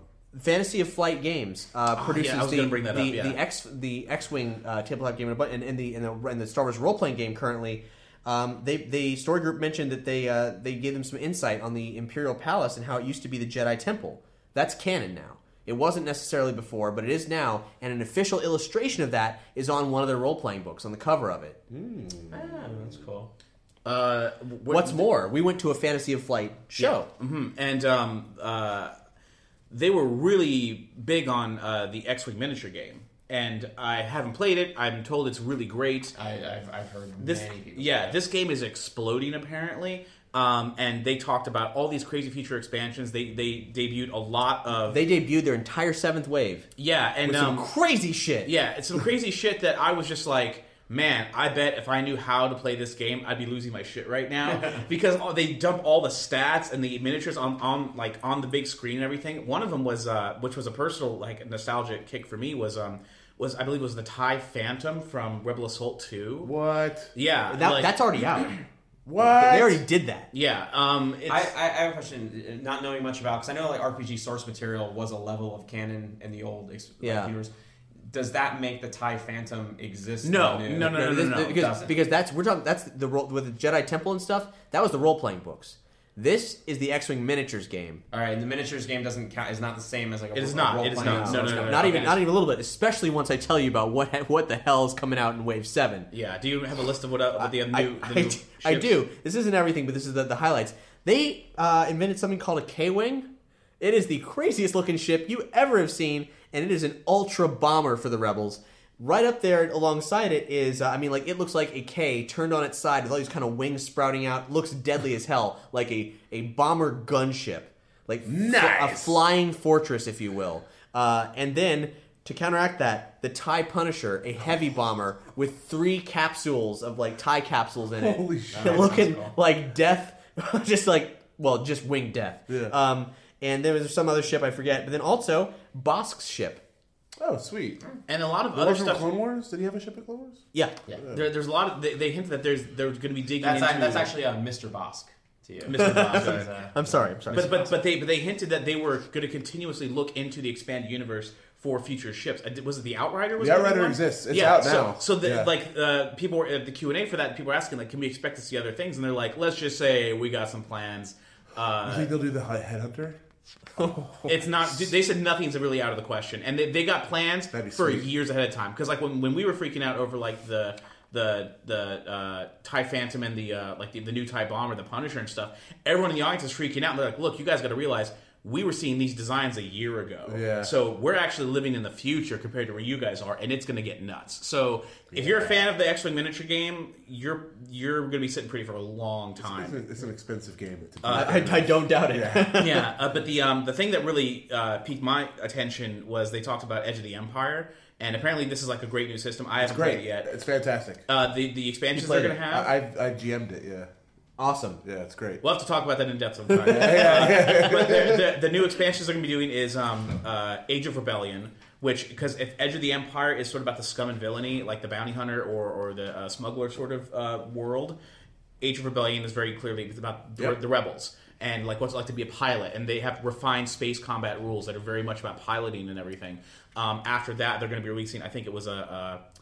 uh, Force and Destiny, Yeah, Force and Destiny's in beta right now. You can Yeah. actually buy the beta rule books. which is going to be all about uh, powers and how to use it. Because like Age of Rebellion will not talk about force sensitivity or force powers, but uh, Force and Destiny is all about how to become a, a Jedi or a Force user and ranking, like balancing how do you get someone who's really powerful, but it's not so crazy that you're suddenly. You know, Luke Star Killer, or not Luke. What's his name? Star. What's his name? Star Killer from uh, Yeah. Uh, Force Unleashed. Force Unleashed, Yeah. where like you're suddenly you're Garen, throwing. Galen? Galen. Galen. Yeah, you're, you're, you're, starts out. you're swatting Galen Marek. uh, uh, Imperial uh, Star Star Destroyers out of the sky like like they're Star flies. Marek, Sorry. Uh, yeah, and what's beautiful about those systems too is they all work together. Exactly. So I was gonna say it sounds a lot like uh, the World of Darkness and mixing over with like the werewolves and the mummies and like all this other stuff. So you could literally have a character who is from Edge of the Empire, and then you start playing with everyone else who Yeah. It's is a persistent playing character that whatever. can move Yeah, every so game. it's but you so you don't have to uh, switch over, which I thought was really cool, and I'm looking forward to looking at those rules. It's a lot of fun. After that, it was a bunch of Rebels panels, and uh, Well, the- yeah, and a couple books I want to mention. It was announced the Marvel panel that Greg Rucka is writing the Shattered Empire book that takes place immediately following Return of the Jedi. That's coming out this September from Marvel. Rucka is, I mean, just like everybody else who's been on these Marvel books, one of the ultimate power players. He is one of the best writers out there. So, super excited about that. Also, there's a Battlefront tie-in coming out from Del Rey called Twilight Company. Yeah. It there was a, a small Del Rey sampler book that was being passed around the floor, and uh, You gleaned some insights from that, didn't you? yeah, actually, it, it picked up. It was it, from what I could gather in the brief statement was that Twilight Company kind of covers the retreats of the rebellion following the Battle of Yavin. Like they kind of come in to help with the evacuations of these bases as they're running from system to system to avoid you know Vader's clutches. And I think that, I mean that's that sounds to me like a great gritty precursor to not just Battlefront, but the idea of of Rogue One and Yeah. gritty wars on the ground. I mean, it's it. You know, it, I think it in some ways it's another shameless video game novel tie-in. But you know what? Some of uh, some of the Star Wars ones have been great. And- some and- of the old Republic old Republic books were great. Um, the the uh, Republic Commando series ended up being like no offense to the Republic Commando game, but ended up being you know five times better than the game was, and added a lot to the continuity at the time. And So- uh, uh, Hidalgo said he's that he and the story group are vehemently against the idea of novels just to fill gaps. So everything has to have its own unique value. Yeah, and, and I heard Del Rey, Del Rey also said um, that big events, big galactic events, will not be confined to just films. which I I feel a little skeptical about, but I'm still excited I, you know, to see. well, I'm skeptical from the Disney aspect of it. I'm not skeptical because I know they've done it before. New Jedi oh Order. well, yeah, they've done it before, but Yeah, New Jedi Order was a scale much bigger than the Galactic Civil War itself. Totally, You know, yeah. and, and they, they pulled it off. For better or worse, some of the novels weren't great, but for better or worse, they added so much to the universe that almost Yep. overshadowed the actual Galactic Civil War itself. Well, So- be, well, the, the the key is that if if they do something that's on a grand scale in a book and it takes off and is really popular, they'll just turn it into a movie. Gosh, that'd be oh, that'd be cool too. And uh, you know, who knows? I mean, they also said you know they, they're not ruling out the return of characters. So maybe Thrawn shows up in a new novel series. Maybe Mm-hmm. Thrawn shows up in a film. Maybe Thrawn's the bad guy in Rogue One. Yeah. I don't know. Like at some point they will borrow. George borrowed from the expanded universe. They straight up said uh, legends are a viable source for info. Yeah, in you know, one big story. As as much bad stuff that, as there was in there, there was tons of great stuff. So, you know, it's it's certainly something that you know we should we can keep our eyes on in, Yeah. in the future. So, uh, uh, like Doug was saying, a lot of there's just a lot more Rebel stuff, though a lot of it does tie into the um, preview for the, the um, well, or the uh, for for uh, season two in general. Um, uh, yeah, I mean, other other than Freddie Prinze Jr. got the scar on his chin playing Star Wars with like a broom handle or something, or like a pipe. Oh yeah, yeah. You, should, you talk about uh, how how we both were surprised by Freddie Prinze Jr. sort of uh, unmasked as a as a real dork. No. like I mean, like really, really legit nerd. At one point, Filoni's monologuing, and and Prinze Jr.'s like, "Oh, you used the word malevolence. Isn't that the the name of uh, Grievous's ship?" and Filoni was like, "I think you're right." And it's like, and he's like, "Well, hey, you know, whatever. Just be, just I be a Star Wars you're fan." right, Filoni. No, F- Filoni relies entirely on Pablo Hidalgo to fill in the blanks. You should have seen it. He was like, "What was the thing we did with this stuff?" and, and, and, and Pablo's just like, "Oh, it was this?" He's like, "Yeah, that's right. Thank you." But I would hope that, the Malevolence one's weird though because that was a, a That's a three key- that was a three episode arc in Clone Wars where the episodes were called like Shadow Rise of of Malevolence. yeah, Rise of Malevolence, Yeah. Shadow of Malevolence, like Fall of Malevolence. I, I hope Filoni knows that. Yeah, I yeah. hope so. It was you. You'd be surprised at- at how much he's, he was. he's uh, a guy who has a lot on his mind. Yeah, but, but yeah, he yeah, throws out some fair. cool stuff. For example, uh, the Wookiees in, the, in one of the clips we saw, the animatics from unused Clone Wars episodes, were fighting netcat casters, which are enemies from KOTOR that he remembered really hating, so he stuck them in the episode. Uh, man, it just it, we're, You we're, think you think Filoni went light side or dark side for uh, for Revan? Light. Light. Okay. he gets compared to a Sith Lord an awful lot, but mostly because of his deception. Nah, he would have to- gone. He would have gone light. Yeah, I know think, he would've. just just based on the way the personality that came through. Which I gotta say, I I didn't know anything about Dave Filoni going into Celebration. I was just like, he's a guy in a cowboy hat, and now he's apparently he's the new George Lucas, whatever. But but when uh but when you see him talk and you see the genuine passion he has, and uh, He I, loves I, it. I don't want to. This is going to sound like a, a a knock against him, but almost childlike Totally. in, in Wonderment. his yeah, yeah, Yeah. but but in a good way. Um, he seems like a good fit and uh, made me a fan. So My favorite panel probably. Uh, well, last thing we're going to talk before we before we close the blast doors and throw out the spoilers. yeah. Uh, um, uh, the cantina. Um, uh, what do they, they call it? Cantina archaeology. Um, they call they called it a lot of things. It was it was- Secrets of the Mos Eisley Cantina. yeah, it had, it had many names, and this is an ongoing thing. I actually didn't see it the first time around. They did it in Orlando. Um, it is the pastime of Pablo Hidalgo of the Lucasfilm Story Group and uh, Tom Spina, who is a uh, mask and effect expert who's done all of the Cantina reproductions for all the Nerdist stuff and everything pertaining to like Cantina sight gags and so on. Uh, they love to pick apart all the background stuff going on in the Star Wars Cantina because it was a really strange shoot. Uh, it was first filmed in England, which is where you see most of the shots with human characters, and then there were pickup shots later on in uh, in California because Lucas was understandably really unhappy with the 1960s Doctor Who quality of bullshit going on in the Star Wars right. Cantina. He wanted it to look like an alien world. So there were two separate shoots, all this different stuff going on, a bunch of unidentified people in the background. You can just see in all these different shots, so many weird eccentricities. Many, many people playing multiple aliens under the mask. Yeah. like, uh, it was nuts. So they've they've they've uh, they've uh, Spina has restored classic masks from them. They've tracked down stuff and restored it. We found out that Holiday Special used the original props but repainted many of them, ruining the originals. Um, if you if, you like if you want if you want a new reason to hate the Holiday Special, that production was cursed. A Yeah. new reason to hate it. That's the first and only reason. yeah, I watch it every year. I legitimately watch it every year. And you also empty a Alone. bottle of Jack. Like, you- we've we've got some uh, aspects of this posted in our, our, our secrets from uh, from well I don't know, I don't know what we're gonna call it yet. I haven't I haven't written I haven't finished writing it yet. But our uh, our, our our article of, of weird nuanced things from Celebration. Um, yeah, so you'll get more details from some of the cool stuff we saw here. But this ti uh, uh, some cool things happened. There was a raffle where they, as they had done in the, their past panel, named a random ass character from the background of the cantina. A guy won, and they sort of Star Warsized his name. So there's a character who is called Little Aunt Baru.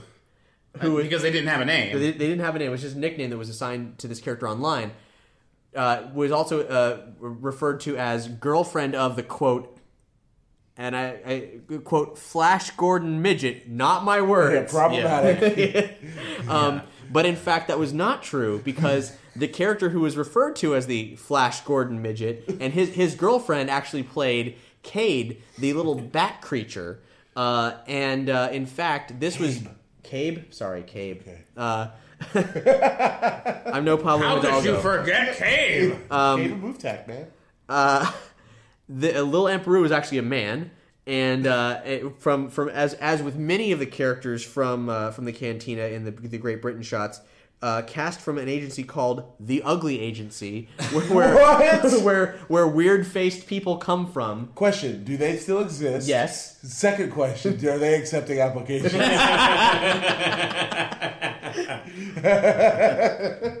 So Lil Emperor is now called, and this is just my phonetic recreation because they didn't write this anywhere. Uh, Domino Dom- Diomali. I went to high school with that guy. no, that's the Bond girl from Thunderball. One of these days for these panels, I hope they ask the person to name it, and he just goes like Phil. Or something. Boba Fett. Call You Boba can't Fett. name him Phil, little Little Boba Fett. Boba Fett 2. All right, Jono Cast. But, but you know what's cool about this Cantina thing? This ties into Willow Watch.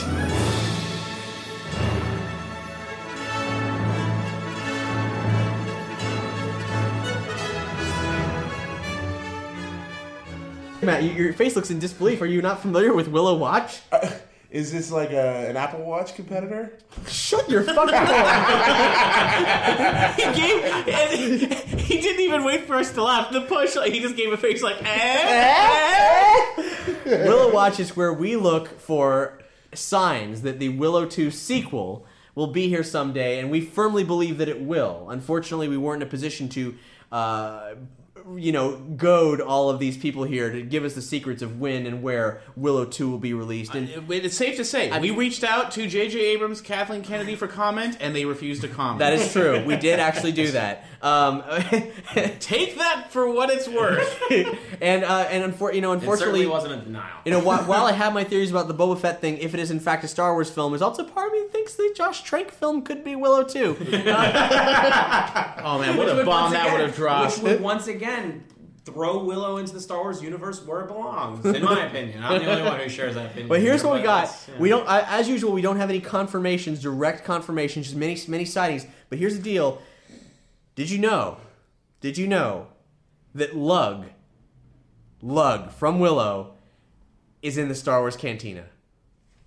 I rest my case, people. Magic is magic. and What a Willow, breed! Magic and Willow is the Force. Here's the thing: I'm totally down with this because it means Val Kilmer's in the Star Wars universe, and that makes me very happy. no, no, wait. But now the act- what was the actor's name? Lug was played by Big Ron Tarr, and he actually played the, a fellow known as Scruffy Guy in the background of the Jabba sequences in the original Jabba sequence. You can still see him in the special Oh, edition shit. version. He's a dude in the background near the landing gear with a huge with the beard. Yeah. Han, my boy. And now you know why George put those scenes back in the special edition. It's so that he could grab Willow into that universe. But he's also in the cantina as well in the A- background. As is all the other Ja- uh, Jabba flunkies from that scene in a lot of the deleted footage uh, relating to the, the cantina shots from the UK shoot. No wonder they knew to surround the Falcon, and everybody knew he was there. They all called Jabba on their, you know, It's like, cell dude, phone. you ain't It's hiding from anybody. Yeah, We all know. I was know. in the cantina, and he just shot Greedo. half of them were calling. They're like, "Well, Gre- Greedo tried to shoot him, but then Han shot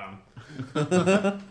So, uh, It's- unfortunately, we're not really clear who shot who, but uh, either They way, shot wait, wait, wait. One of them was like, wait, no, they shot at the same time. They shot it identically at the same time. No, you idiot! Han shot first. Like, I swear, Han like moved his head ridiculously. Uh, Use the force or shit. We need to write that now. It's like the three different points of view on what happened. Reporting to no, that's it. We, we explained it. We got our no prize. all, all three versions are true. Star Wars is just what Jabba's flunky Jabba's flunkies was reporting back to him. Uh, anyway, that is unfortunately all we have for Willow Watch. But hey, there's always next time.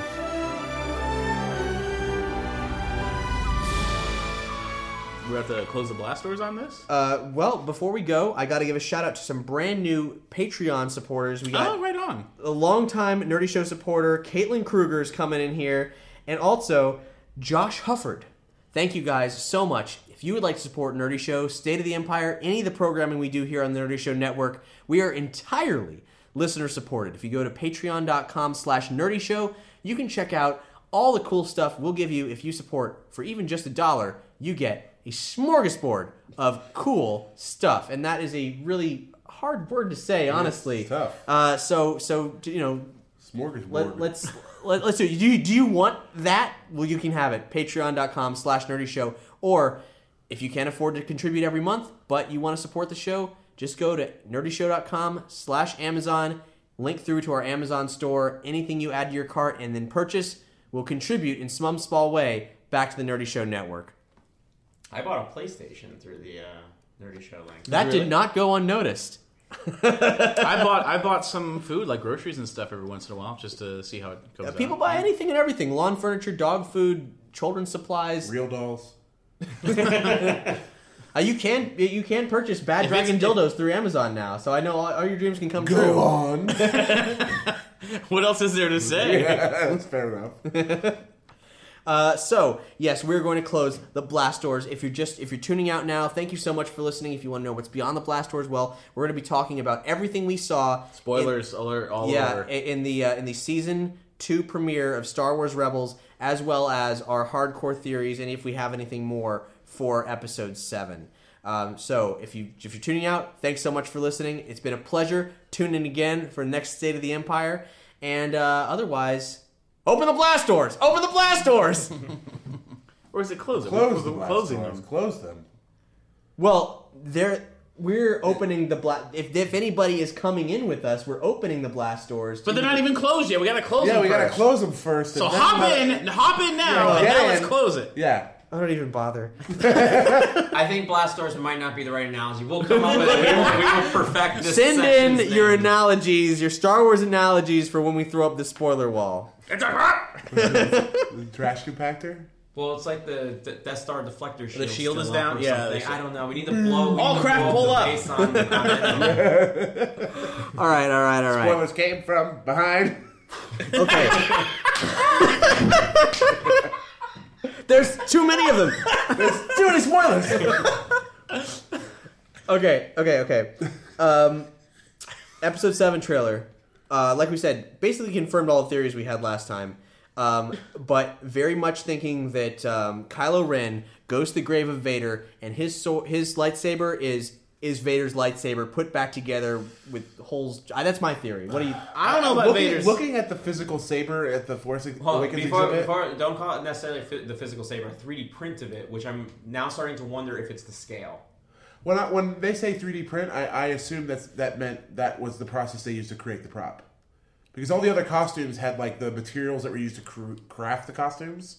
Yeah, I, That's what I assumed. Yeah, with I, I. I, I Okay, thought it well, was, a, it was a dummy prop for like faraway shots or something that, like that. yeah, no. I just to clarify, I think when they say 3D printed lightsaber, this is not the. This is not, in other words, the hero lightsaber. sure, but it's this like isn't a, the one for close up. This a is stunt prop. yeah, yeah. But but the design And, with- and with you that, to beat to scale?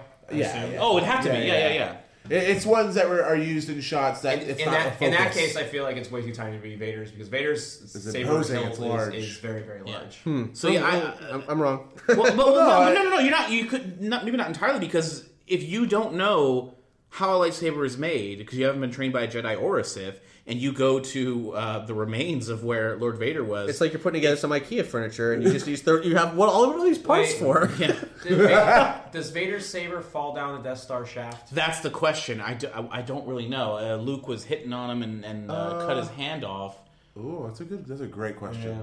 Well, I think that would would tie. That would that would seal the deal. Although you know, to be honest, uh, Luke's saber, aka Anakin's saber, in Empire Strikes Back, falls through the Cloud City, And uh, now and it's now out it in looks the like it's back. wild, yeah. So, It's probably picked up by somebody in Cloud City. Kylo's City. just sitting underneath Cloud City with his hands up, like, "Come on, come on, Well, I like can if, catch you." if, if it farted out one of those tubes in Bespin, wouldn't it have fallen down to like the what the molten core of the planet or Well, no, something? no, no, no, no, no, no. It doesn't have to necessarily come out of those tubes and out into the atmosphere. It could have landed In literally anywhere, yeah. like in an air vent, and Yeah. then literally like ten years later, someone's like, "Man, there's a rattling in the air vent. Open it up. What the And fuck is the this?" Ugnaughts like, when- when Luke comes out the bottom of Cloud City and he gets on the weather vane, something falls down. What is Does it? Fall, yeah. Uh, his hand meat.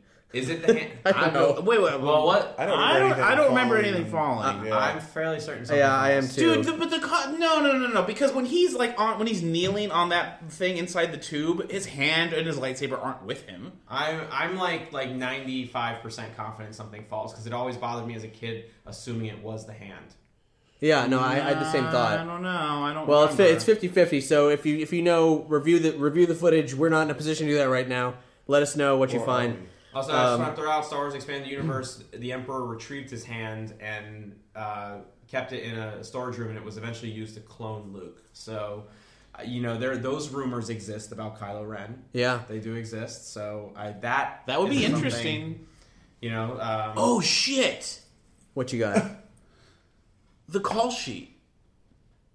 right, I forgot about the call sheet, motherfucker. Okay, guys, guess what? The call sheet for this film leaked. Yeah. we got so much to talk about. And there's a there's a listing on that call sheet that says young Luke Skywalker. Flashback.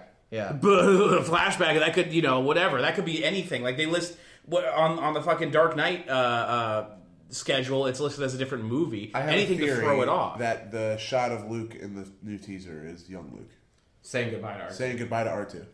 that's a good theory yeah i could buy that but what's with the hand Also, that, that that one bothers me too. Is why why suddenly is, is he going robot hand?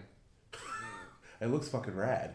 maybe it maybe does- I- did, did you it burn I- off when he was lighting the fire to, to It burn, looks uh, fucking cool. Well, I mean, it just looks cool.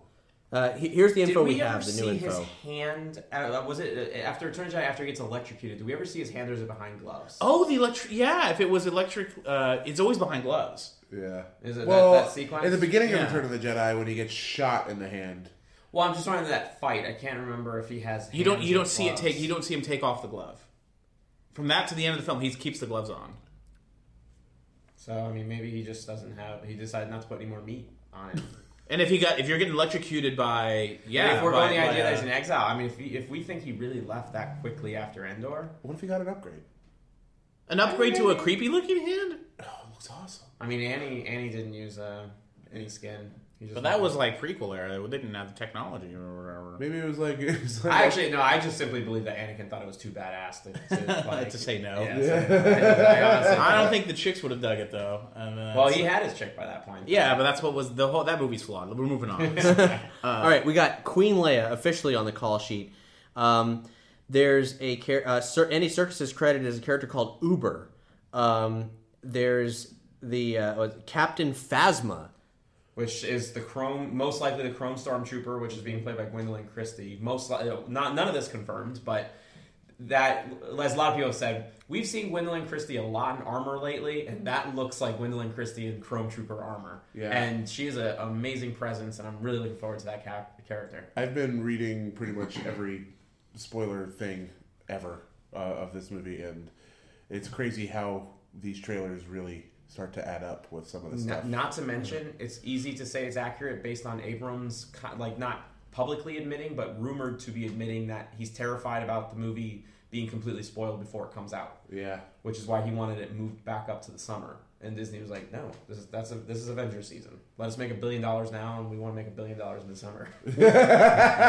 which is fine. It's only going to be uh, spoiled for crazy diehards like us who've been like prying where we genuinely shouldn't do. yeah. General populace is going to have no idea. unless unless there's a Kylo Ren associated twist or other things that we've heard. That I mean, if we're you know, going with like, I mean, if we're really behind the, you know, the the you know, the deflector shields down or whatever this is for the spoiler. Yeah. If this is really Han's last stand, Yeah. and this gets spoiled, that will be a big deal, and Abrams will. Which, uh, th- with Han's uh, uh, supposed demise, Han Solo was featured prominently all over Celebration. And I might add, if you're a, a fan of the uh, Paul is dead Beatles conspiracies, half half of his face was sh- shrouded in shadow, so uh, that, that could suggest something. And we couldn't see his shoes; they might have been. different. Yeah, and he's also in like this classic action pose. It's like it's almost as if they're trying to say, "Ah, yes, Han Solo, the way you remember him, may he always be remembered this way," because it's. uh Didn't look like a lightsaber though. Uh, we- Matt and I are reviewing the brand new digital versions of the Star Wars trilogy, which you can purchase through our Amazon links. Uh, and there is a, a shot of nothing but an object falling. though. Yeah, it doesn't, but it doesn't look like a saber. But Give it it's to me, give it to me. Yeah, yeah, see, I no, no, never thought. Put it over here, put it over like I here. said, Hold on, hold on, I'm As rewinding. a child, it horrified me that it might have been his hand. I never thought it was the lightsaber because I didn't think it looked like one. It I was doesn't- it horrified doesn't to look think like that it. it might have been the hand. I think it might. But have so been much the time passes between when he cuts the hand off. Yeah, and he does the jumps. whole like arcing fall. Um, which may or may not be him using the Force. Like I don't know. You know what the worst part is? Is this is I'm sure this is a confirmed thing that everyone knows, and it's and it's Star Wars fact. But we we are just four pe- four experts who don't know what it is. so I'm sure Filoni doesn't know. We're whatever. See, there's nothing with He- him there. Pablo nothing. Hidalgo Look, knows. he's He going down the tube. nothing. Nothing. He's going down the tube. Still nothing. Yeah, I know. There- There's nothing until there's something. There's a whole shot dedicated to Yeah. it. I Oh, think it's his blaster. gun. It might be his blaster Yeah. because the blaster's still in his holster at this point, and the trap doors are going to open. Boom! There he goes. watch the shot. And then yeah. he slips down. He spills out. Boom! He hits the thing. And Yeah, what is that thing? that's not. That's not. That is not a lightsaber. It's not a lightsaber. yeah, no, it's not. I've, I've never thought it was a lightsaber. That that one goes down in the uh, State of Empire Hall. What is that? what what the hell is that thing? Yeah, I don't know. It, it looks like a chunk. It looks like a. It looks like part of a clothing or something. Yeah, it looks like. Some, if you guys know, please do write in. Yeah. Uh, we're gonna we're gonna persevere on uh, like so. Yeah, young Luke Skywalker is on this list. I don't know uh, what else there is to say other than like There's also not a stunt double for Han Solo on that list. there probably should have been. Just saying. Um, Every other character except Luke and Han have stunt, dou- or Leia have stunt doubles. I think. I think Chewie has stunt double too, which is cool. Chewie's gonna do some shit. Yeah. uh, so should we move on to Rebels, or do we have? I mean, we could we could talk at in like length Forever, yeah. about what this movie might entail. We did that last episode. Uh, Rebels. Wow. All the stuff you see in the trailer, almost all of it, a hu- well, a huge chunk of it, before you see Captain Rex in it, is all in the first episode. That confrontation with Vader, first episode. Crazy. Super crazy. Ahsoka hanging out with them, like, uh, man, and and they leave Lothal. They're gone, like, and they're not coming back anytime soon. This season, twenty two episodes, starting in summer. No no date yet, no specific date, um, and it looks like like you know I like a shorter season. Twenty two episodes is kind of scary. But you can tell watching this, and, and just in the notion that it goes to different places, the budget is through the roof now. Every everything they suffered through to get that first season done of 13 episodes doesn't matter. They've been paid in full. I'm sure they would disagree that it's through the roof. I'm sure they. I'm sure it's been a large upgrade. yeah. Don't get me wrong, but I'm sure they would would like more. It looks like they're going somewhere new every episode, Yeah. and that all kinds of new assets are being made. Um, Which leads me to believe the the Lego. I, I mentioned this to you briefly. Oh, Kat, yeah, yeah. and What- what- what'd something- you see? Uh, in the Legos uh, like store section at on the show floor, there was a Kanan with a bunch of Wookiees on Kashyyyk playset. ooh, And but the thing is, is they had an Inquisitor minifig with it. no, it wasn't a minifig. It was like the logo for Lego Rebels on the. Oh, is that what that was? Yeah, yeah. Oh, then then okay, then that's complete. Then they're definitely going to Kashyyyk with the Yeah. rebels, with the Wookiees in this. Oh, maybe And we're gonna know see the monkeys. I bet you we see the monkeys. yeah. Okay, That's that's, cool. cool. So like the band? Yes, definitely. You know, Dave Jones. Micky Dolenz. yeah. um, yeah, and the, this episode of Rebels, and I'm sure the entire season, is heavily reminiscent of Empire Strikes They, Back. they straight up said in the press conference, or, or at some point, this this is going to be the characters Empire Strikes Back this whole season. you know, I'd be willing to like that. The duel at the end, or actually midpoint, really, of that episode. Um, not only was it reminiscent of Empire, but I was trying to pay attention, like, but getting distracted. I really felt they were also obeying the old George Lucas lightsaber fight rules of the heroes only moving left to right and villains moving right to left. Like, I'd like to go back and look at it, obviously, when it premieres. But like, it, it there's so much. The color palette of the episode was like slowly changing, like from the Lothal like orange and purples to like like the orange kind of left towards the episode, and then by the end, it was just like it was blue. And I think like everything's like changing about the show, and it's just it's it's, it's, really amazing. exciting. Uh, like we see the, the it starts with the rebels with a small fleet. This fleet from the end of the uh, the last episode of season one.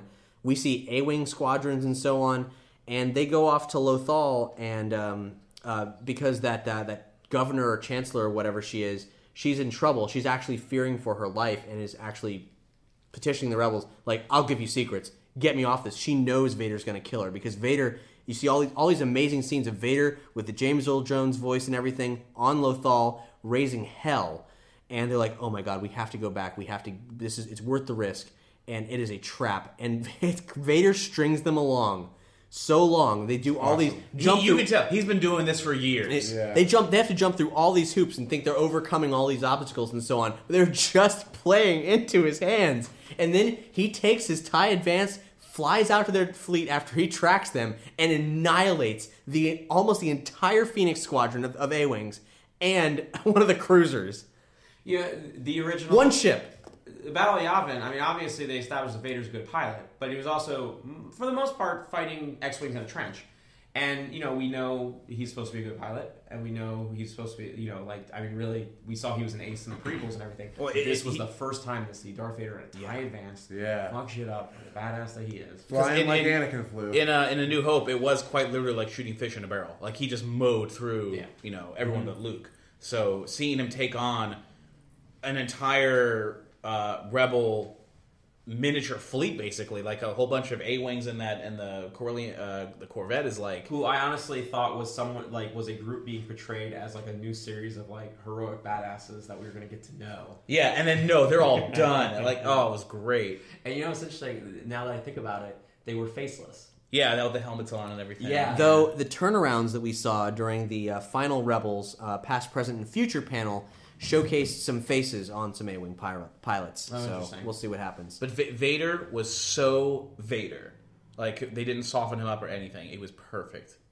Yeah, episode was it was great. It was great. And, and beyond that, we saw at this past, present, and future panel, we saw clips from other upcoming episodes, including uh, the episode with Captain Rex. Now, there was a huge response. Characters from the Clone Wars are appearing. They're bridging the two series. They're bridging the two eras, and they're doing it really well. I didn't care for what I saw of the Clone Wars, and I didn't follow it. But I know a lot of people have a lot of feelings. In fact, um, we talked to um, a woman who just the very mention of her theory about how Ahsoka might die and other things, she started crying.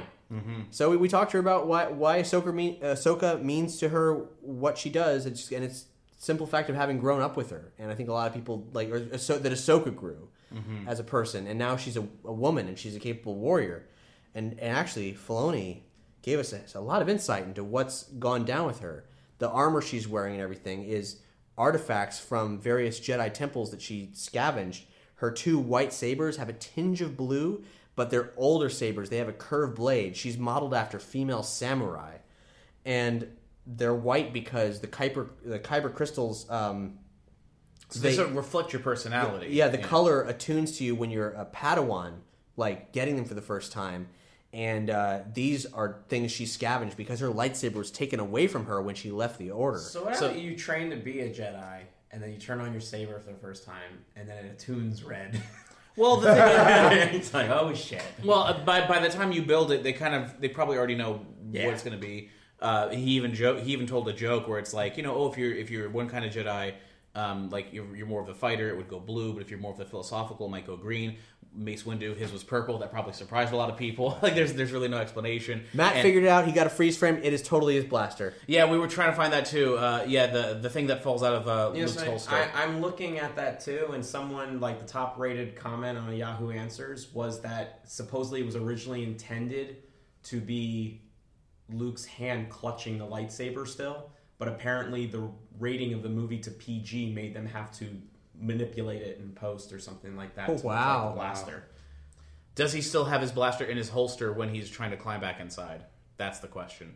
Uh, fair question. You can, you can pull it up. I will we'll- continue we'll- researching. continue researching while we discuss this. Um, so all that Ahsoka stuff, very very cool. Um, You know, that's actually the sabers. You know what? Maybe that's Kathleen Kennedy had mentioned in the Rogue One panel that Rebels being concurrent with Rogue One is um, that it's it it opens possibilities. Just the simple fact that it's a unified story going on. Yeah. didn't necessarily mean anything. Doesn't mean there's any Rebels crossover. But I wonder if simply the the hints that we're still getting about those kyber crystals and the way it evolves from being a Jedi lightsaber It's too to heavy to. They're leaning on it too heavy. They are, but also like ever, almost like a Agents of Shield with the Inhumans thing. Like Yeah. they, they lean on it enough to make you keep remembering it. I wonder if that's what in Rogue One, like you know, script is obviously kind of you know like in some sort of done phase, at least you know drafts of it and whatnot, and they're in pre-production. If we will get some sort of semblance of you know that whole concept of the, the Star Super Laser is essentially a, a Jedi lightsaber. Yeah, maybe so, maybe so, because I think that that could be a huge, a huge element. Um, we also, uh, so one of the major questions after the trailer was, oh my god, what is going to happen if Ahsoka and Vader are in the same place? They confront that immediately. Anything you thought they were going to drag on in this first episode, bam, there it is. Ahsoka realizes who it is, or at least has a very good idea. The chances are high, and Vader straight up knows she's out there. Yeah, yeah. And he tells the Emperor, The apprentice lives. Anakin Anakin Skywalker's apprentice lives. It's like, good, we'll bring her in and, And- see if she knows the and you know whereabouts of other Jedi hmm. that are unaccounted for. He doesn't even sound shocked. He sounds satisfied that Yeah. he's gonna have the chance To kill her, yeah. to kill her, to find Kenobi, to Yeah. like whatever. And, and here's the thing: as Doug was leading up to, his next question is, "Wait, you mean like Ben Kenobi could be still alive? Because I could kill him too." Yeah, those are the exact lines he said. no, not exactly. but, but it's in the spirit of for sure. He was just saying, Kenobi's still alive? Who's to say there's a lie? I also like the idea, like you know, A New Hope kind of gives the idea that they they thought he was dead for sure. Yeah. You know, like, and and once again, timing wise, it doesn't make sense. Like it was only you know twenty years later. I mean, Duke could totally still be alive, and Tarkin even dismisses it. and Well, but Order 66 happened, and as far as uh, But the he clones knew, they said, oh, he shot him and he fucking fell. Well, but then he he showed up to to fight Vader, so Vader knew that he. That's a good point. fight. But Yeah. then in A New Hope, In I- hell. a presence I haven't Hell. felt since. Yeah, and, and and and even you know, Palpatine knew Yoda got away. Yeah. So like, I mean, it's weird that like it's kind of weird. I mean, the the explanation within old canon was they simply not a threat.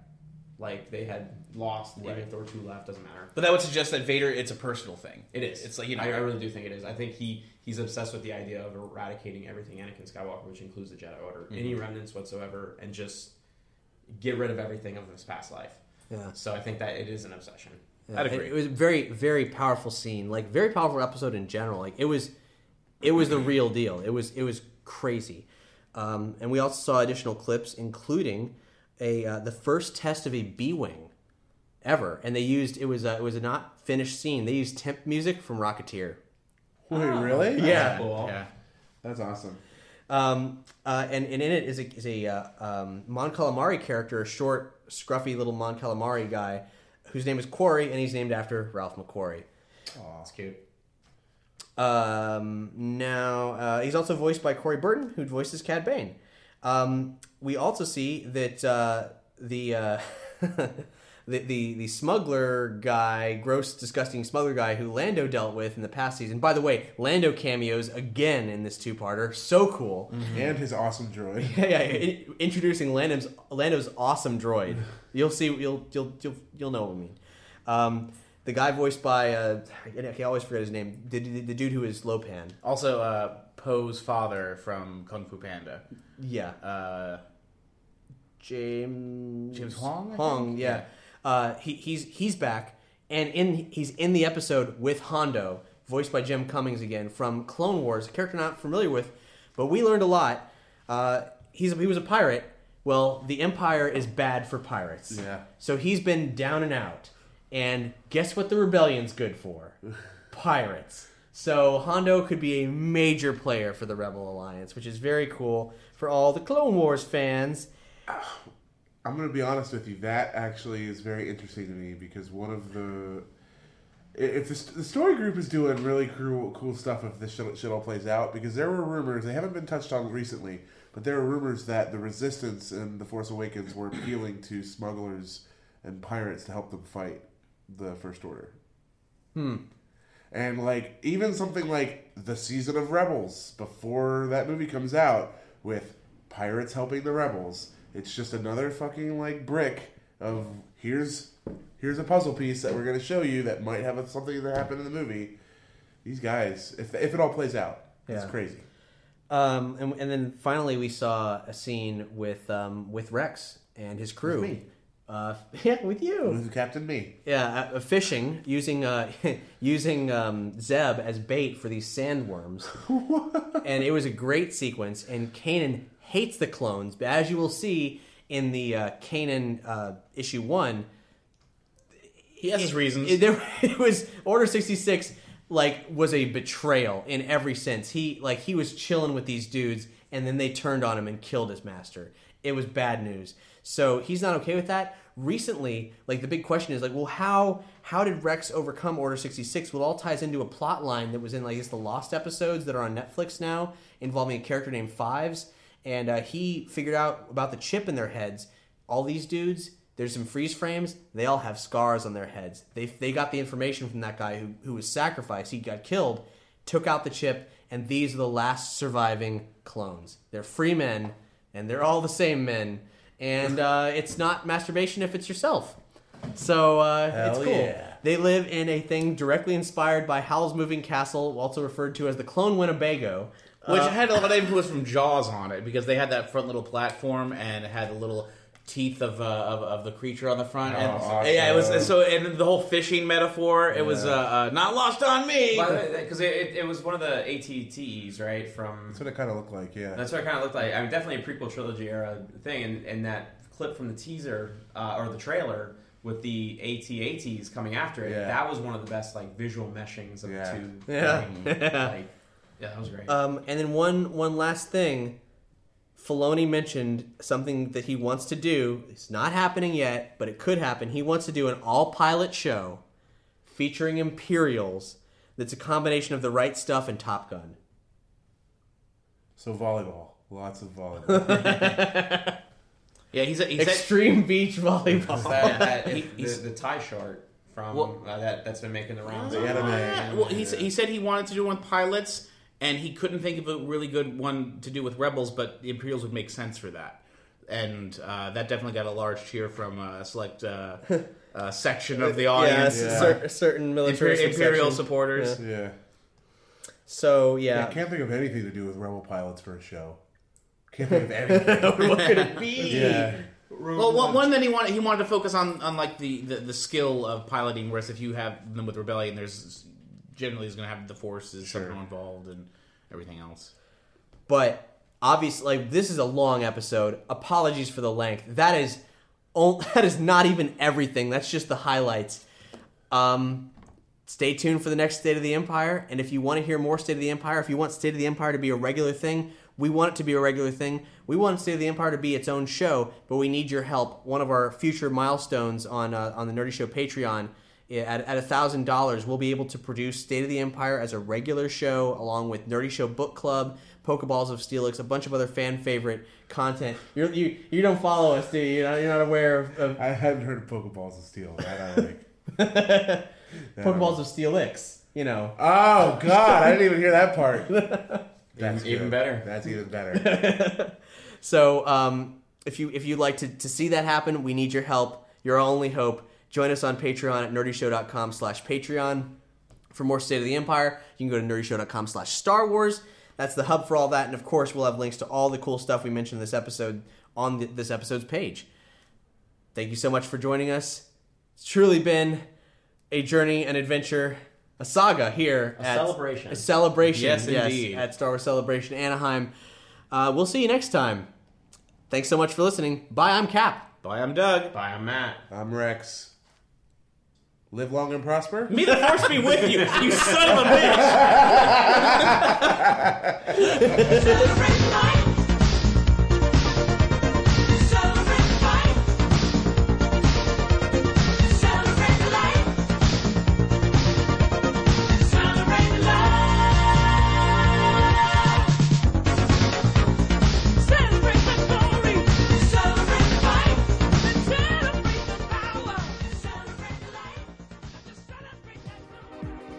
for listening to Nerdy Show. If you like what you heard, please rate and review us on iTunes or like and follow us on SoundCloud. As listener supported entertainment, we rely on you to keep this and other shows on the Nerdy Show Network alive by telling a friend or funding the network via Patreon. Any contribution gets you exclusive outtakes, episodes, and images from across the network, and there's even more perks available. Just head to patreon.com slash nerdyshow. To find out how you or your company can underwrite this or other Nerdy Show programming, visit nerdyshow.com slash sponsorships. You can also subscribe to us via iTunes and SoundCloud. Leave a comment, like and share, and follow Nerdy Show on all of your favorite social networks. For more podcasts, articles, community forums, and other awesomeness, visit nerdyshow.com. If it's geeky, we've got it covered.